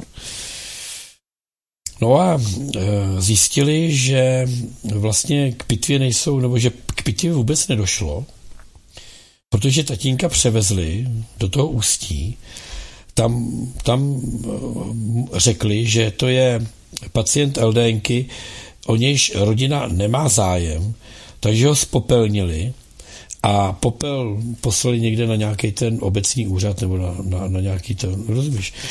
Čili ta rodina nakonec zjistila, že až si vyzvednout popel, jako kdyby to byla zlá rodina, která se o to tatínka vůbec nezajímala. Hlavně, aby neexistovala pitevní zpráva. A tohleto jsem chytil za poslední 14 dnů 3krát. Ani v jednom případě se nepodařilo docílit toho, aby existoval pitevní nález, bylo to tím, anebo nebylo to tím. Jo, rozumíš? Prostě vedle toho se tady rodí různý streamy a různý informace o tom, že vědci tam a tam tahají lidem, mrtvým lidem z žil, nebo vědci, ty balzamisté a tyhle ty, že to nikdy neviděli, že tahají lidem, mrtvým lidem, tahají z žil dlouhý provazy něčeho, jako tromby, jo, dlouhý, který tam prostě nikdy v těch tělech nenalézali, jo. Takže něco asi na tom bude. No. Nečetl jsem to, slyšel různě, ale nečetl jsem to s nějakými bylo to v nějakých diskuzích, jako jasně, a to jasně. Pro mě není věrohodný dokument. Takže nějak jako tomuhle tomu.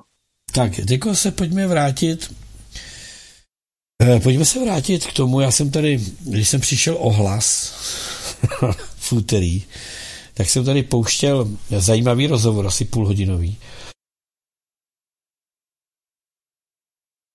A ten rozhovor byl s člověkem, který se jmenuje Kamil Bahbouh. Kamil Bahbouh. Ano, ano, a slyšel jsem to jméno a vím přesně, on to je nějak na souvislosti s tou kampeličkou. Pan Kamil, ať se mi to líp vyslovuje, pan Kamil tvrdil, že není žádným šéfem žádný kampeličky, že tam prostě dochází na pokladnu a že tam je pokladníkem. Tudíž, že slouží v kampeličce na pokladně. Ovšem, jeho retorika a jeho přehled o tom, jak fungují zákony v bankovnictví, v kampeličkách, jeho přehled o VIP klientele v té kampeličce, jeho přehled o množství transakcí a typu transakcí, které se nevykonávají zcela bezpečně na přepážce, bych řekl, že to je taková dýmová clona, že pan Kamil je nějakým pouhým, jenom takovým pokladníčkem v té kampeličce. Pravděpodobně bych řekl, že to byl jeden z nejšikovnějších lidí, který byl schopen nekonfliktně popisovat velice problematické záležitosti. Protože on tam třeba říkal takové věci, že operace v hotovosti, pochopitelně máme tady zákon 250 000 a tak dál, ale pochopitelně se to překračuje ve chvíli, kdy třeba přijde VIP klient banky nebo té kampeličky a řekne, že prostě potřebuje prokázat svoji solventnost vůči odběratelům nebo vůči dodavatelům něčeho, nějakých komponentů. Takže, aby předvedl svoji solventnost, tak prostě třeba veme 3 miliony, vloží je někde do nějaké bankovní úschovy nebo do nějaké právní úschovy, aby bylo vidět, že prostě má nějaký potřebný balík peněz, že to není žádný hoštapler. A že v takových případech pochopitelně se nemůže čekat na to, že aby tu operaci provedl po 250 000. No, takže to jsou takové ty výjimky, které prý má právo udělovat banka nebo vedení té kampeličky v takových případech, kdy klienta zná i vědí, že jeho původ peněz je pravý, dobrý, že to nepochází z kriminální činnosti, bla, bla, bla. Čili jakože neporušuje zákon, jo? Že v úvozovkách ta banka nebo ta kampelička ručí za toho klienta a v tu chvíli nemusí dodržet ten zákon, který jakoby ten zákon, ta presumce od těch 250 000 vlastně zaručuje, že nebudou ty peníze nehezké, ošklivé, pocházející z trestné činnosti nebudou jaksi s nima pracováno. Pak ale z něho vylezlo, že vlastně ten klient je všechny podved, že to vůbec nemohli tušit, a že jak vůči ukrajinské straně, tak vůči nim jako ústavu, takže je podvedl a že víceméně to je podvodník a vlastně přiznal, že ty peníze asi, který měl, tak pocházely z nějaké trestné činnosti, kdy podvedl a odrbal jiný jakoby subjekty. Zároveň to byl ale, protože v kampeličce to nějak nejde, byl to tedy člen kampeličky, čili člen družstva, byl to družstevník, protože to jsou družstevní záložny. Když někdo chce se stát družstevníkem v záložně, měl by být prověřen, že? Čili on sice velmi hezky a velmi věrohodně reagoval na spoustu dotazů, kdy velmi věrohodně vykládal spoustu věcí, ale vlastně velmi věrohodně si odporoval a vlastně jednou výpovědí, která byla děsně věrohodná, popíral tu předchozí, také děsně věrohodnou. Ty jsi to slyšel, ten rozhovor, ne, Karle? Ne, neslyšel. Ale o té kampeličce byl velice dobrý rozbor od Michala Svatoše, když byl v Protiproudu. No tak smít tam něco, prosím tě. Tam je to, že hlavně, že přesto byly nějaké prané, nějaké peníze z Ukrajiny a navíc, že tam šly peníze, které podporovaly vyzbrojování, přesuny nějakého vojenského materiálu na Ukrajinu. Či tož bylo krytí právě přes tu kampeličku a některé peníze se tam právě i přitom nějak ztratily. Takže v podstatě ta kampelička ve skutečnosti slouží jako schránka na špinavé kšefty kolem zbrojení a kolem zabíjení lidí. A u toho Babouha tam dokonce bylo řečeno, že tam byla i nějaká nájemná vražda v Plzni, kdy ten nájemný vrah potom přiznal, že ve skutečnosti omylem zavraždil někoho jiného, než ten, který měl být zavražděný. Říká, to bych musel najít, abych našel ty podrobnosti. Jasně, když si pustíš ten rozhovor, který jsem tady pouštěl já, tak vlastně přesně on mluví o tom, co jsi řekl teďko ty, ale dává to do světla, jakoby, že k ničemu špatnému nedošlo, že to jsou vlastně běžné věci, jenom tam došlo k tomu, že on se je pokusil napálit. Ale oni naštěstí včas to celý pochopili a zachránili část těch peněz. Nemohl totiž říct, že tam společně všichni dohromady perou prachy, nebo většina z nich, že tam perou prachy, využívají k tomu kampeličku, ve které je premiér, také jako družstevník, že se tam různým způsobem v pavoucích rozsypají peníze, které se vykrádají a že někdo do toho zasekl sekeru. A teď, aby to neprasklo, tak je to celý, je tam vytvořený příběh jakéhosi podvodného, ale velice jim dobře známého, a oni se za něj xkrát postavili a nikdy to nesklamalo, nějakého zbrojaře, který pochopitelně je zlý, protože je chtěl okrást. Ale ve skutečnosti neplakej. Co pak se ti stalo?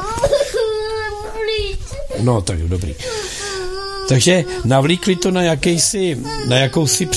na jakousi příhodu a vlastně maskují tím to, že dlouhodobě ta kampelička porušuje zákony této země, že se tam perou peníze, že se tam tudy různé transakce, které by žádná banka asi neobhájila, takže se tam tudy realizují. A to, Karle, ještě pořád nemáme do té skládačky jednu důležitou personu, jo. A to je ten Fiala, ten bankéř na té Ukrajině. Nám se nepodařilo, stejně jako nikomu se nepodařilo prokázat, že má nějakou vazbu na našeho Péťu Fialu, na našeho Péťu Nutelu. Ale proč se to nepodařilo? Protože ty informace o něm prostě nejsou. Je to tak? No, nejsou. Už to je podezřelý, že někdo to nevystuduje. Ale to je otázka spíše toho, že teoreticky ani sněmovna nedokázala rozkryt, protože tam bylo mimořádné jednání sněmovny k tomuhle tomu případu, nedokázala rozkryt tady tenhle ten podvod k téhleté kampeličce, ale jiná další věc je, že dohled nad veškerými finančními úřady by měla dělat Česká národní banka, takže teoreticky pro Českou národní banku by to měl být podnět ke kontrole toho, co se vlastně v té kampeličce děje, včetně toho, jakým způsobem je tam hospodaření, ale taky i to, do jaké míry skutečnosti, které tam probíhají, odpovídají našim zákonům. A teďka je otázka, to jestli ta Česká národní banka se toho uchopila, nebo jim je to šumafuk, respektive jestli nejsou líní se tím zabývat. Co se týká policie, tak jakmile to nezajímá, protože jakmile nejde o obchody s pedofilními materiály, tak potom jako oni vůbec jako to nemají zájem. To by nemohli zobchodovat. No, myslíš si, že by nestálo 106 se dotázat České národní banky, jaké vyvodila důsledky při kontrole této kampeličky? To by se muselo vymyslet nějaká hodná formulace, aby se našla taková, která by byla, ze které by plynula povinnost té České národní banky, aby na to odpovídala, respektive musel bych to promyslet. To teďka takhle zlavy z fleku vystřelit nedokáže. No, tak já si myslím, že za ten dozor si Česká národní banka taky něco účtuje.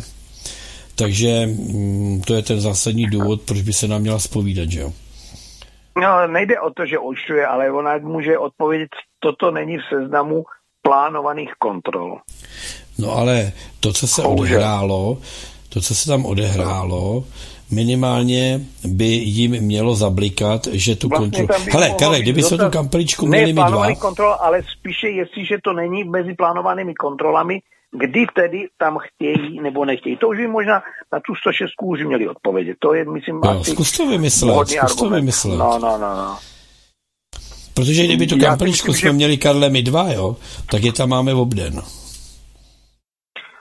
To nevím. To si dám písemně. Zase na druhé straně já zase jako bývalý nedávný kontrolor nejvyššího kontrolního úřadu vím, že když tam taková nějaká kontrola přijde, tak je to vždycky zdarma možnost kontroly. Mám tam něco v pořádku, nemám tam něco v pořádku. Kontroloři nezjistili, takže že bych měl něco v nepořádku, takže je to v pořádku. To je taková, dalo by se říct, stěna, za kterou se dá schovat prostě to, že to mám zkontrolovanou zdarma, ale zároveň může říct, no teďka tady byli starý z téhleté kontrolní instituce a zjistili, že mám pořádku, ale klidně zkontrolujte, já jsem rád, že mám konečně taky, nemusím tam zvát za peníze někoho platit za to, že to kontroluje, vy to zkontrolujete zdarma a výsledek mám taky zdarma, bez toho, že bych se namáhal a musel do toho investovat. To je prostě... Karle, ty má prostato, kde to žiješ?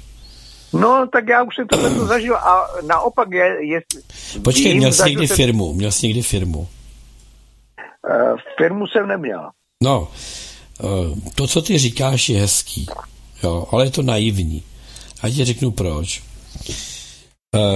Třeba daňový systém, jo, v této republice je tak složitý a nejednoznačný, že to, co v Praze ti projde normálně, to třeba v Kolíně už máš problém. To, co střední Čechy berou jako něco, nad čím se ani nepozastaví při kontrole, tak to ti třeba v severních Čechách vytaví pokutu, že z toho zmrzneš. Navíc většina těch kontrol chodí na udání. Někdo tě nemá rád, tak tě udá. A z takové kontroly oni nemůžou přijít s prázdnou. Takže asi mi dá zapravdu každý, kdo podnikal, já jsem to dělal vždycky tak, my jsme pochopili, že je dobré, aby odnesli nějakou trofej, ale aby to nebylo drahé. Takže účetní vždycky nachystali nějakou malou. Těm kontrolorům taky není jako, že jo, milí se v něčem do hloubky hrabat. Oni dostanou udání, jdou tam, ty jim tam něco připraví, stojí tě to třeba 10-15 tisíc, oni to najdou, mají zápis, zaplatil z pokutu, udavač je spokojený, protože mu odpověděli, že pochopitelně na jeho udání udělali kontrolu a byli úspěšní, protože bla, bla, bla. A je to. Ale že by ti někdo, Karle, že by ti někdo z podnikatelů odpověděl na dotaz, co se týká kontroly z finančního úřadu, jsme rádi, že tu byli, protože nám prověřili, že všechno máme v pořádku, tak to ti většinou nikdo takhle neodpoví, protože dokonce jsou případy, kdy byla kontrola, všechno bylo v pořádku, všechno z kontroly, všechno bylo v pořádku, byla nespokojenost, takže kontrola tam šla opakovaně a to, co bylo v pořádku, už v pořádku nebylo. Bohužel výklad těch daňových věcí u nás je opravdu velmi subjektivní a je to podle rozmrzelosti té paní toho oddělení kontrolního, no a o to se všechno odvíjí. Existuje třeba právní poradenství, takhle existuje daňové poradenství v uvozovkách, takhle ne poradenství, ale rada. To znamená, ty si třeba s něčím nejsi si jistý, tak jdeš na finanční úřad, zaplatíš 1000 korun a oni ti odpoví na tvůj dotaz. Jinými slovy, já se tam jdu zeptat, jestli prosím vás, když tohleto zaúčtujeme tímto způsobem, bude to v pořádku? A je mi odpovězeno, ano, bude. Uděláš to tak. Přijde ti kontrola a vypálí ti za to pokutu. Ty vytáhneš to potvrzení a řekneš, já jsem zaplatil 1000 korun za to a tady mám, mi odpověděli, že to, pozor, ale my neneseme odpovědnost za to, co vám poradíme. Toto je stav věcí, Karle, v této republice. Strašný. Nevím, já jsem byl na té kontrolní téhleté a to, co bylo nalezeno, byly opravdu jako dost hrůzné věci, ale je pravda, že já jsem dělal ty větší kontroly, nemám takové nějaké drobnosti účetní, ale na druhé straně z hlediska tady těchto daňových věcí, tak to se dělali kontroly ne z NKÚ, že by se kontrolovali daně, ale spíše se kontrolovalo finanční ředitelství, jakým způsobem oni provádějí kontrolu tady těch daní. Ale taky se zase tak nějak už z různých indicí vědělo a tušilo, kdo bude a velice dobře jsme na to měli čuch, kdo bude opravdu problémový, ale to byla spíše otázka toho taky, že v té době, když začínalo, bylo to takovéto období, hlavně kdy byly tyhle ty problémy po těch různých privatizačních podvodech, kdy ještě všichni si říkali, no však ono to nějakým způsobem pozitivně dopadne. No, dopadlo to úplně jinak, než oni předpokládali. No. Tady v tom státě se vybírá spousta daní ve stylu, co jednou peklo schvátí, to už nikdy nenavrátí. Takže sám jsem to dokonce zažil na vlastní kůži, koupě pozemku,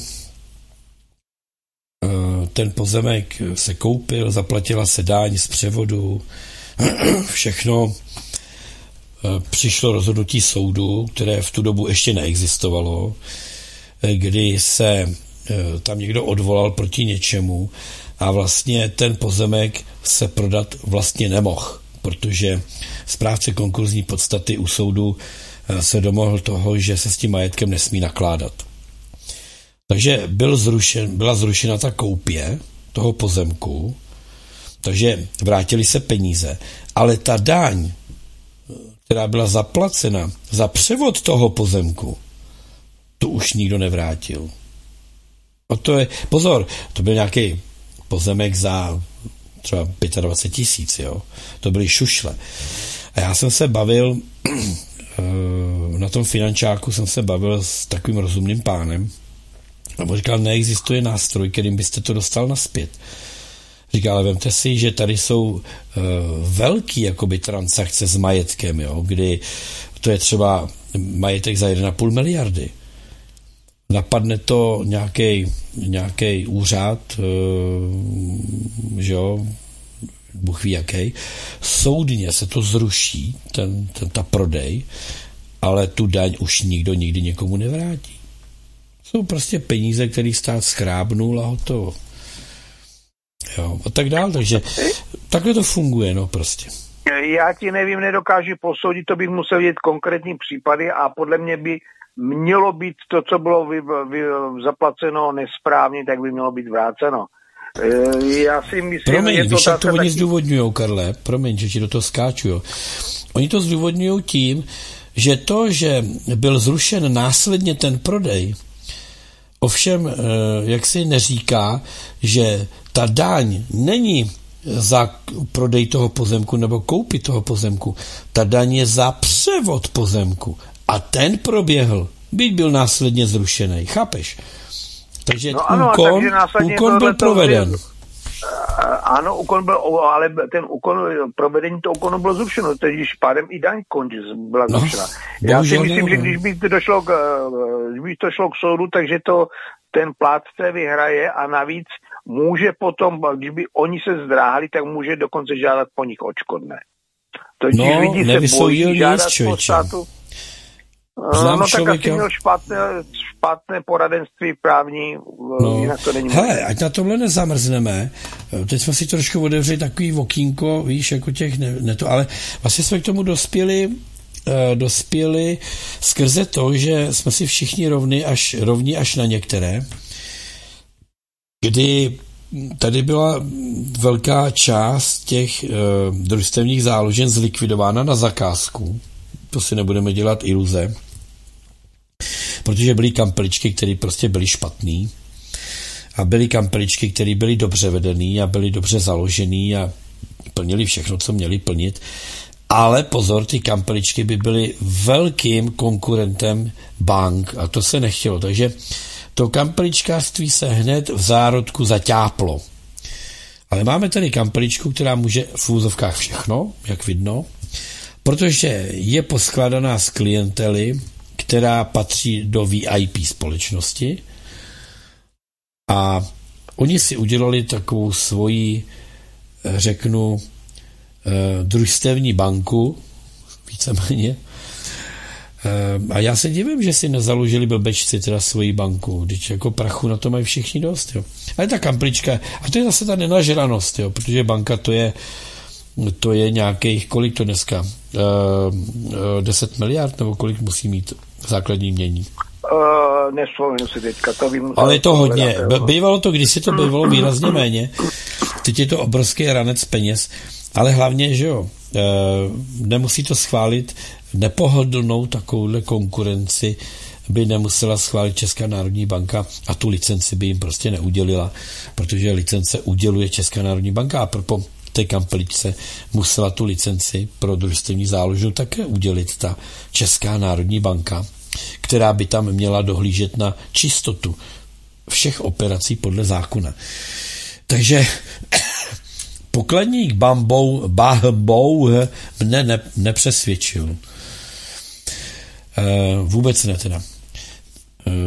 O čistotě jejich myšlenek a čistotě jejich transakcí. No, mám jednu dobrou zprávu, Karle. Mám tady, teda nevím, jestli to je zpráva nějak z poslední doby, jo? Snad jo. Odvolací městský soud v Praze potvrdil Patriku Tušlovi 19 měsíců vězení. Odsouzení zahrnuje trest za pronásledování šéfa České lékařské komory Kupka, výtrčnictví před domem evolučního biologa Flegra a další tresty. Tušil, který během první podzimní vlny COVID-19 natáčel videa, v nichž popíral závažnost nemoci, byl v minulosti odsouzen za nenávistné výroky o Ukrajincích na sociálních sítích nebo vydírání správkyně facebookové skupiny proti dezinformacím. Nevím, jestli z tohohle, nemám tady jakoby datum, jestli by z tohohle mohlo být nějak patrno, že tedy Patrik Tušil po té hladovce, že je tedy naživu, jo. Já jsem o něm opravdu od té hladovky neslyšel ani píp. Nevím, a nepleteš si z hlediska naživu to, co se neví, jestli je nebo není naživu. Tam šlo o Čermáka. Ne, Čermák přeci zdrhnul a v tu dobu, kdy Čermák zdrhnul, tak Tušil držel tu hladovku podle těch motáků. Jo? Netuším, tam jako taky nevím, kdo je vlastně jeho advokát, kdo to má na starosti, protože tam je totiž těch podvodů a tak dále, kolem toho bylo kolem obou dvou bylo hodně a až na, včetně toho nejvyššího, že vlastně někdo, když má jiný názor, tak ho zavřou druhý, stačí, aby byl premiér a už z nějakého tvrzení není šíření poplašné zprávy, ale je to metafora. Ano. Tak nějak. Nic důležitého. Nebo nemyslíš místo metafory metafora, jo, asi jo. Já si to pletu. Tak. Analej Bárbek. Víš, kdo to je? Ještě jednou? Analeny Bárbek. Barbock. Neříká mi to nic. Je to německá ministerka zahraničních věcí. To je ta zelená. Ano. Tak její starý otec, to je dědeček, německý verči, byl dvostojníkem Wehrmachtu a horlivým podporovatelem nacismu, píše Bild německý. Dokumenty z archívov Wehrmachtu naznačují, že plukovník Waldemar Barbock sloužil nejen jako inženýr v jednotce na opravu protiletadlových zbraní, ale bol aj hrdým národným socialistom, píšu noviny. Annalena Barbock často sdílela příběhy o svojom starom otcovi na vzpomínkových podujatách a zdůrazňuje ponaučení z jeho vojenské historie. Tak jak se na to tak koukám, člověče, tak ono, ty hnědý košile jsou hluboce, ale hluboce zakořeněné v tom vedení té západní společnosti. Je to síla, že?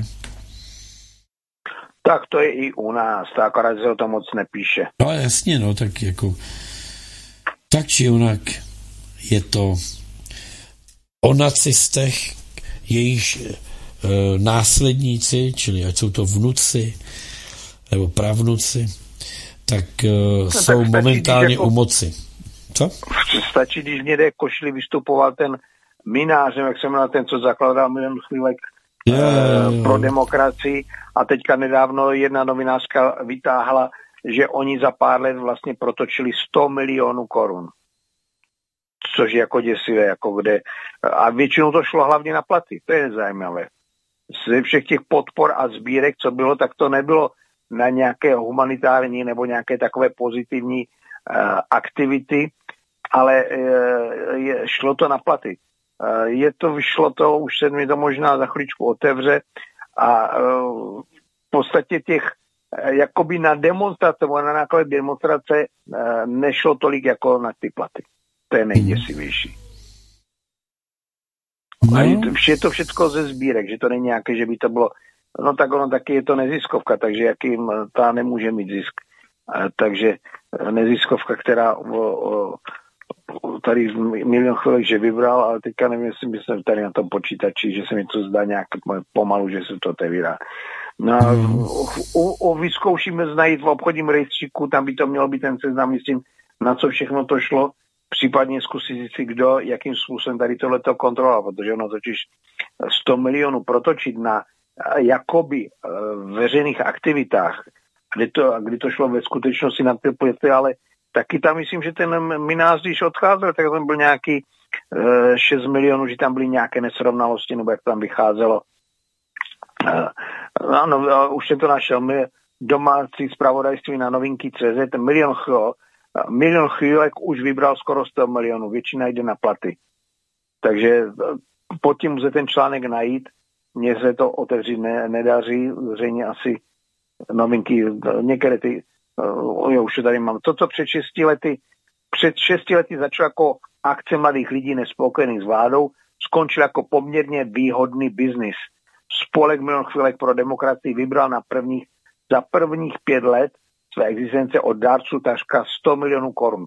Většina peněz z toho v posledních letech neplyne na demonstrace, ale na platy těch zakladatelů tohoto spolku. Takže to je v podstatě, když to je to 5 let, děleno, 100 děleno 5, takže 20 milionů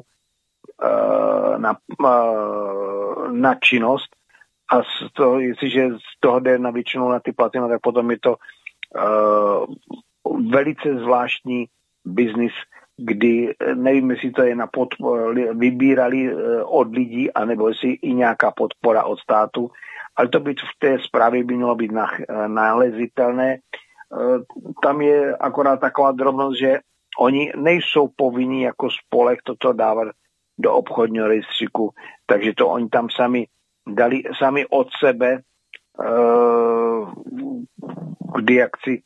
Třeba tady píšou, že na konci roku do nákladu z minulého roku 22 do nákladu šlo 23 milionů, ale z toho na veřejné akce jen 4,6 milionů. Z toho vychází, že vlastně skoro 19 milionů šlo jenom do jejich kapes. To je velice kouzelné, jak to ve skutečnosti, že nejde o humanitu, ale jde o biznis. To je stejné jako nejenom o humanitu, ale o biznis, ale hlavně o špionáž, jde o jak se jmenuje ten Člověk v tísni, tady tato neziskovka, o které ten jejich tiskový mluvčí řekl, že z 19% je vlastně na izraelskou tajnou službou Mossad. No, máme tady protesty zemědělců, ale na můj vkus bych řekl, že nechápu a nerozumím některým věcem. Jo. Vidíme, jak to po celé Evropě vře, kdy farmáři, zemědělci prostě protestujou, protože jim jde o živobytí, jde jim o to, jestli z nich budou zkrachovalci, anebo jestli dál budou schopni udržet svoje farmy a to, co je živí, tak jestli při životě nějak jakoby to dosáhnou. V zemědělství to je prostě tak, že firma může omezit, může zavřít jeden provoz, dejme tomu, a jet třeba jenom na jednu směnu a podobně. Toto v zemědělství nejde prostě. Ta zvířata nebo ta pole se musí obdělávat. Není to tak jednoduché, jako něco omezovat. Zemědělci tady bojují jednak s nerovností, která je tady vytvářena prostřednictvím nějakých subvencí, či někteří zemědělci v některých zemích jsou subvencovaní víc, někde to je méně. Pak tady máme ztrátu odbytiště a odbytu díky tomu, že to ukradené obilí, které bylo vypěstováno na ukrajinských polích, která patří dneska americkým firmám, které bylo naloženo s tím, že bude převezeno do Afriky a do té Afriky bylo doručeno pouze 3%, 11% z těch 630 milionů tun zůstalo v Turecku a zbytek zadrželi v evropských přístavech země Evropské unie a toto obilí vrhli na trh protože to americké obilí pěstované na ukrajinských lánech za přítomnosti ochuzeného uranu a podobně nesplňuje při té své produkci přísné normy, které panují na území Evropské unie. Takže je tady tlak na to, aby se tady prodávalo obilí, které se vypěstovalo výrazně levněji, a proto se může levně prodávat, a tím pádem ti, kdož ho vyrábí podle evropských, nebo ti, kdož ho pěstují a sklízí podle evropských nárokčinných pravidel, nemohou těm cenám konkurovat. Ani s těma subvencema. To je jakoby základ, když se na tou filozofii všech těch protestů zemědělců, když se nad tím zamyslíme, tak to je ten důvod, ten hlavní důvod. A je jich tam ještě spousta dalších, ale to je ten primární důvod, kdy to začíná tím obilím a pochopitelně to bude kukuřice a všechno další. Takže zemědělci protestují. Čeští zemědělci se drží zpátky, ale pozor, slyšel jsem Jandejska, který řekl, že od 12. do 19. tohoto měsíce budou blokovat Brno, budou blokovat D1 a tak dále. Začali si zemědělci vybavovat povolení, aby jejich technika mohla vyjet na dálnici a do hlavního města. To je jako kdyby sovětské tanky, rudoarmějci, ať už tam byla jakákoliv národnost, ať to byli Sověti, Rumuni, Bulhaři, ať to byli Poláci, nebo ať to byli Rusíni, byli to prostě rudoarmějci, si zažádali o povolení, aby se svými tanky mohli vjet do města a osvobodit ho. Tak to mi přijde dost takový prapodivný, ale nic se nedělo. Od 12. jsem neviděl, že by byla nějaká blokáda, ale prý 19. bude v Praze blokáda a bude to velký protest. Já jsem sledoval na mainstreamu jakousi diskuzi těch lidí z toho zemědělství a já jsem, Karle, normálně seděl a říkal si, tak to se nemyslí vážně. Oni se ty zemědělci, teda jako ty oficiální, nějaká ta komora, já nevím co, tak oni se jako toho 19. toho se oni nebudou účastnit, protože to je politicky motivované. Protože ti organizátoři mají také cíle, jako ať odstoupí vláda a to oni ne, jako to oni nemyslejí takhle. Oni to myslejí jenom tak, jako na podporu toho zemědělství. A když mu tam ten zemědělec říkal, mluvil tam nějaký člověče, jestli se jmenoval Miller nebo Musil, z nějaké fakulty, prostě teoretický zemědělec, tak mu tam říkal, ale třeba i jako to obilí, a tak mu říkal, no jako obilí, a to je dobrý, jako v pohodě, a on říkal, no ale my jsme ztratili odbytiště, protože ti, kdož od nás to obilí kupovali, tak ho dneska nekupujou, protože mají prostě jim nabídnuto to levné ukrajinské obilí. To není ten problém. Já teda úplně přesně nevím, za co chtějí ty zemědělci bojovat, protože když je netrápí to, proč zablokujou Prahu 19. aby ta vláda už konečně začala něco dělat s těmi věcmi pro zemědělce. Víme, že zemědělství v naší republice je až na posledním místě nějakého zájmu nějaký vlády. A zase vládní činitelé vykřikují, že tak ať jednají, proč nedělají protesty, mají právo na to protestovat, ale přeci to není tak důležitý, aby... Mně to ti prostě přijde, jako že to je vrcholná impotence. Ale aby se teda neřeklo, že jsme úplně impotentní, tak se teda předvedem, jo.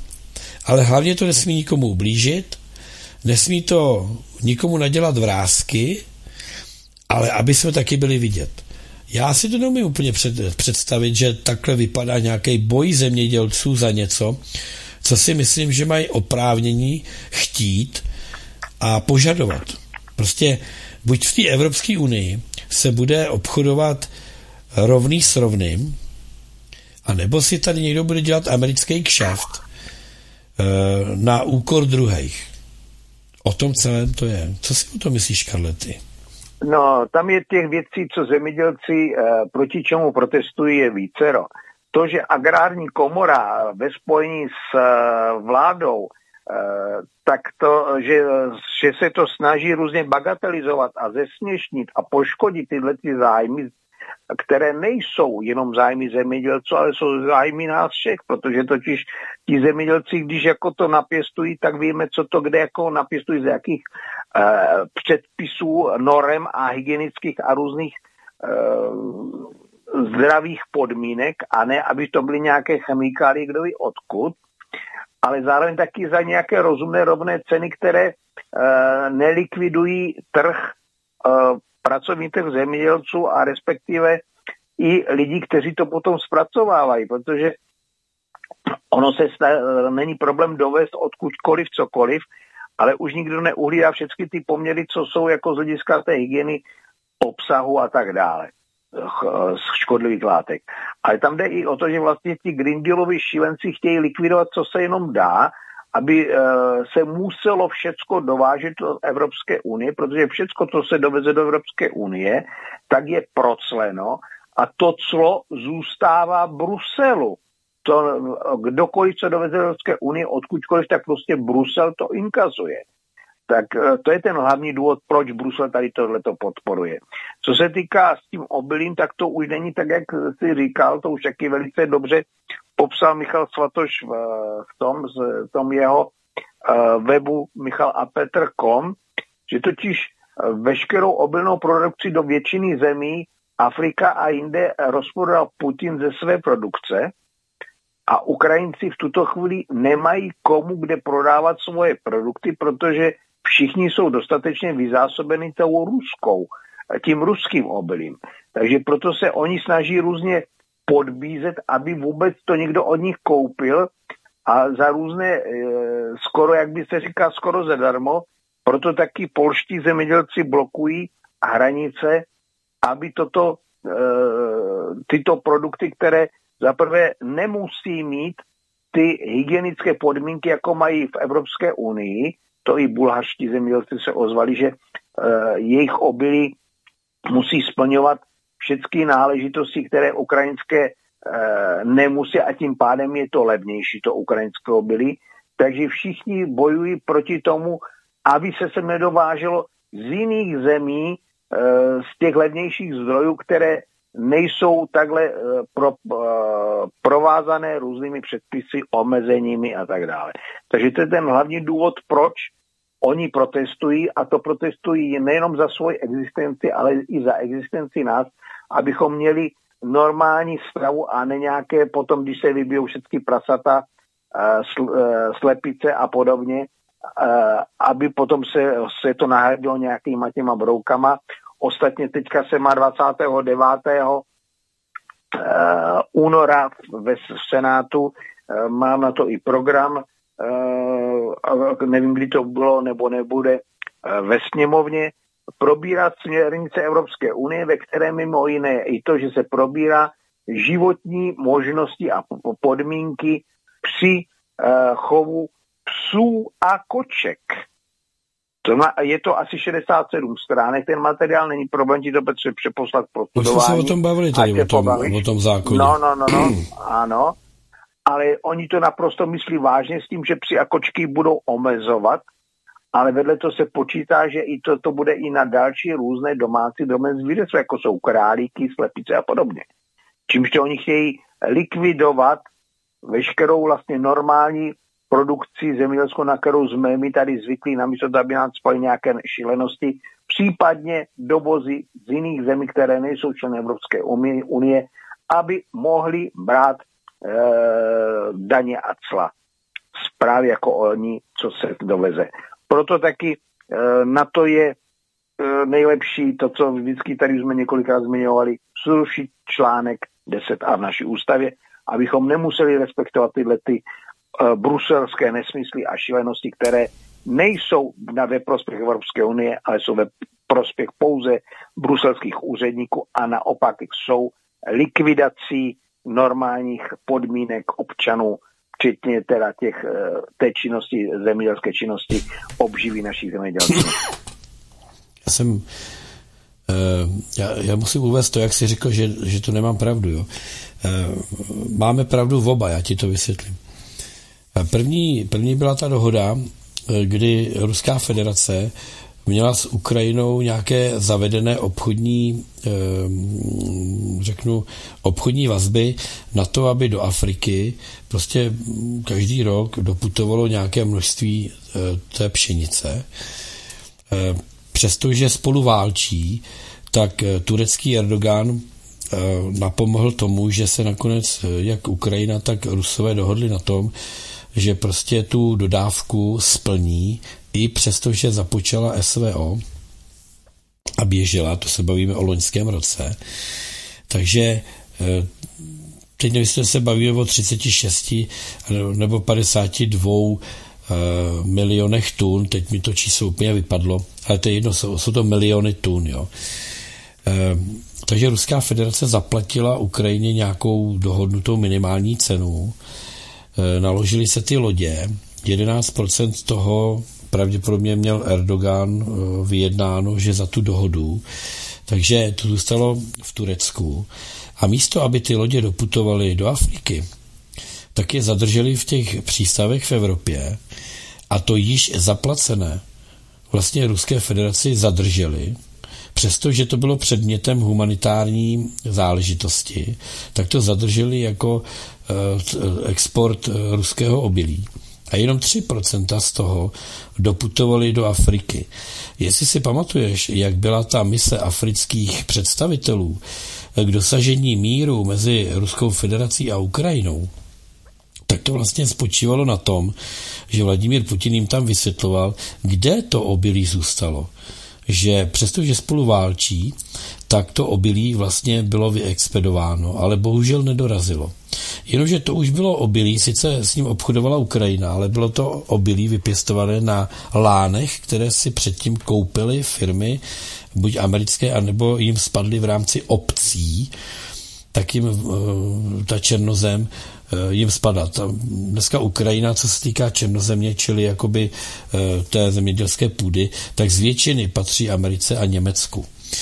No a pak byla zorganizovaná druhá mise, kdy Ruská federace vyexportovala, jakmile získali kontrolu nad tou plavební cestou a tak dál, co se přidali vlastně do BRICSu, těch dalších 6 zemí, tak Ruská federace poslala další várku obilí do Afriky. Jo, takže to, co ty si říkal, patří na tu druhou dávku. Já jsem mluvil o té první. Tak jenom, aby jsme si uměli dokázat, nebo dokázali jsme si představit, že Západ nemá vůbec zájem o Afriku, aby tam lidé žili. Oni potřebují Afriku, kterou prostě vyvraždějí a ty suroviny si tam rozkradou. Jo. A to je případ Tanzánie a mnoha dalších Nigerů, mnoha dalších zemí, kde v podstatě se ty vlády ujaly lidé, kteří vystudovali povětšinou v Ruské federaci zadarmo. Jsou to vzdělaní lidé, kteří začali řídit budoucnost svého národa a snaží se vyhnat ty armády těch kolonizátorů, ať to byly německý, ať to byly francouzský, ať to byly britský, někde jsou Američani, tak se snaží vypudit z té země. A druhá strana organizuje neustále, řeknu, nějaké pokusy o politickou destabilizaci v těch zemích. Četl jsem tady, jak si svolali nějaký zástupce těch rebelů z těch amerických zemí a jak jim naslibovala Evropská unie, včetně Ameriky, jak je budou finančně podporovat, aby tam docílili změny politického klimatu. Zase chtějí zpátky uchopit prostě skrze nějaké střílení, vraždění a tak dál, převraty, chtějí zase zpátky uchopit tu moc, aby tam mohli zůstat a mohli vykrádat tu Afriku do nekonečna. Přestože už tam byly dávno zrušené kolonie, tak ale oni s nima dál zachází jako s koloniema. Karle, čas se nachýlil, člověče, 19:04, musíme se rozloučit. No, překročili jsme, takže vážení, nedejte se a podpořte zemědělce, kteří 19. února jedou na Prahu, a buďte tolerantní k tomu, že počítejte s tím, že prostě občas něco bude zacpané a neprůjezdné. Už konečně jedou na Prahu tak je to dobře, že už se konečně vydali. To je výborný. Karle, tobě děkuju. Děkuju vám všem, co jste nás poslouchali. Děkuji i mému hlasu, že to vydržel až sem. A věřím, že ještě půl hodiny vydrží, necelou půl hodinku. Takže dáme znělku, písničku znělku a budeme dál pokračovat v aktualitách. Mějte se krásně a za chvíli jsme tady opět nazpátek. Po noci přichází den, střídají se týdny, měsíce, roky a staletí. Lidé se rodí, prožívají své všední dny i chvíle, které stojí za to. A když přijde jejich podzim, přenechávají svět dětem. A ty pak jdou po cestě, kterou šli ti, kteří tu byli před nimi. Přesto se však zdá, že všechno není vždy stejné. Každý den nesvítí slunce, bouře nepřináší vždy zkázu, přátelé nepotkáváme najednou. Proč nebyl čas důsledný? Snad proto, že jinak nemohl, nebo pouze z rozmaru. Jsou tedy roky 1848, 78, 1918, 38, 48, je rok 1968 náhodné, přičinili se o ně lidé, nebo jsou řadou, kterou stanovil čas. Povím vám podivný příběh, příběh tím podivnější, že je skutečný. Jeho události odděluje navzájem 100 let. Všichni znáte jména Lincoln a Kennedy. Oba byli prezidenty Spojených států a oba byli zavražděni. Lincoln byl zvolen prezidentem v roce 1860. Kennedy v roce 1960. O 100 let později. Jejich nástupci měli v obou případech jméno Johnson. Oba byli demokraty a oba pocházeli z jihu. Andrew Johnson se narodil roku 1808. Lyndon Johnson roku 1908. O 100 let později. Oba vrahové uskutečnili svůj čin před očima manželek svých obětí. Oba si pro nich vybrali pátek a oba zemřeli dřív, než přišli před soud. John Wilkes Booth, vrah Lincolna, se narodil roku 1839. E. Harvey Oswald roku 1939. O 100 let později. Tajemník prezidenta Lincolna se jmenoval Kennedy. Ten vraždy mu radil, aby nechodil do divadla. Tajemník prezidenta Kennedyho se jmenoval Lincoln. I on jej před cestou dodala Subarová. John Wilkes Booth střílel v divadle a jeho střely směřovaly ke skladišti. E. Harvey Oswald střílel ze skladiště a jeho střely směřovaly k divadlu. Jména Lincoln i Kennedy mají 7 písmen. Jména Andrew Johnson a Lyndon Johnson mají 13 písmen. Jména John Wilkes Booth a Lee Harvey Oswald mají 15 písmen.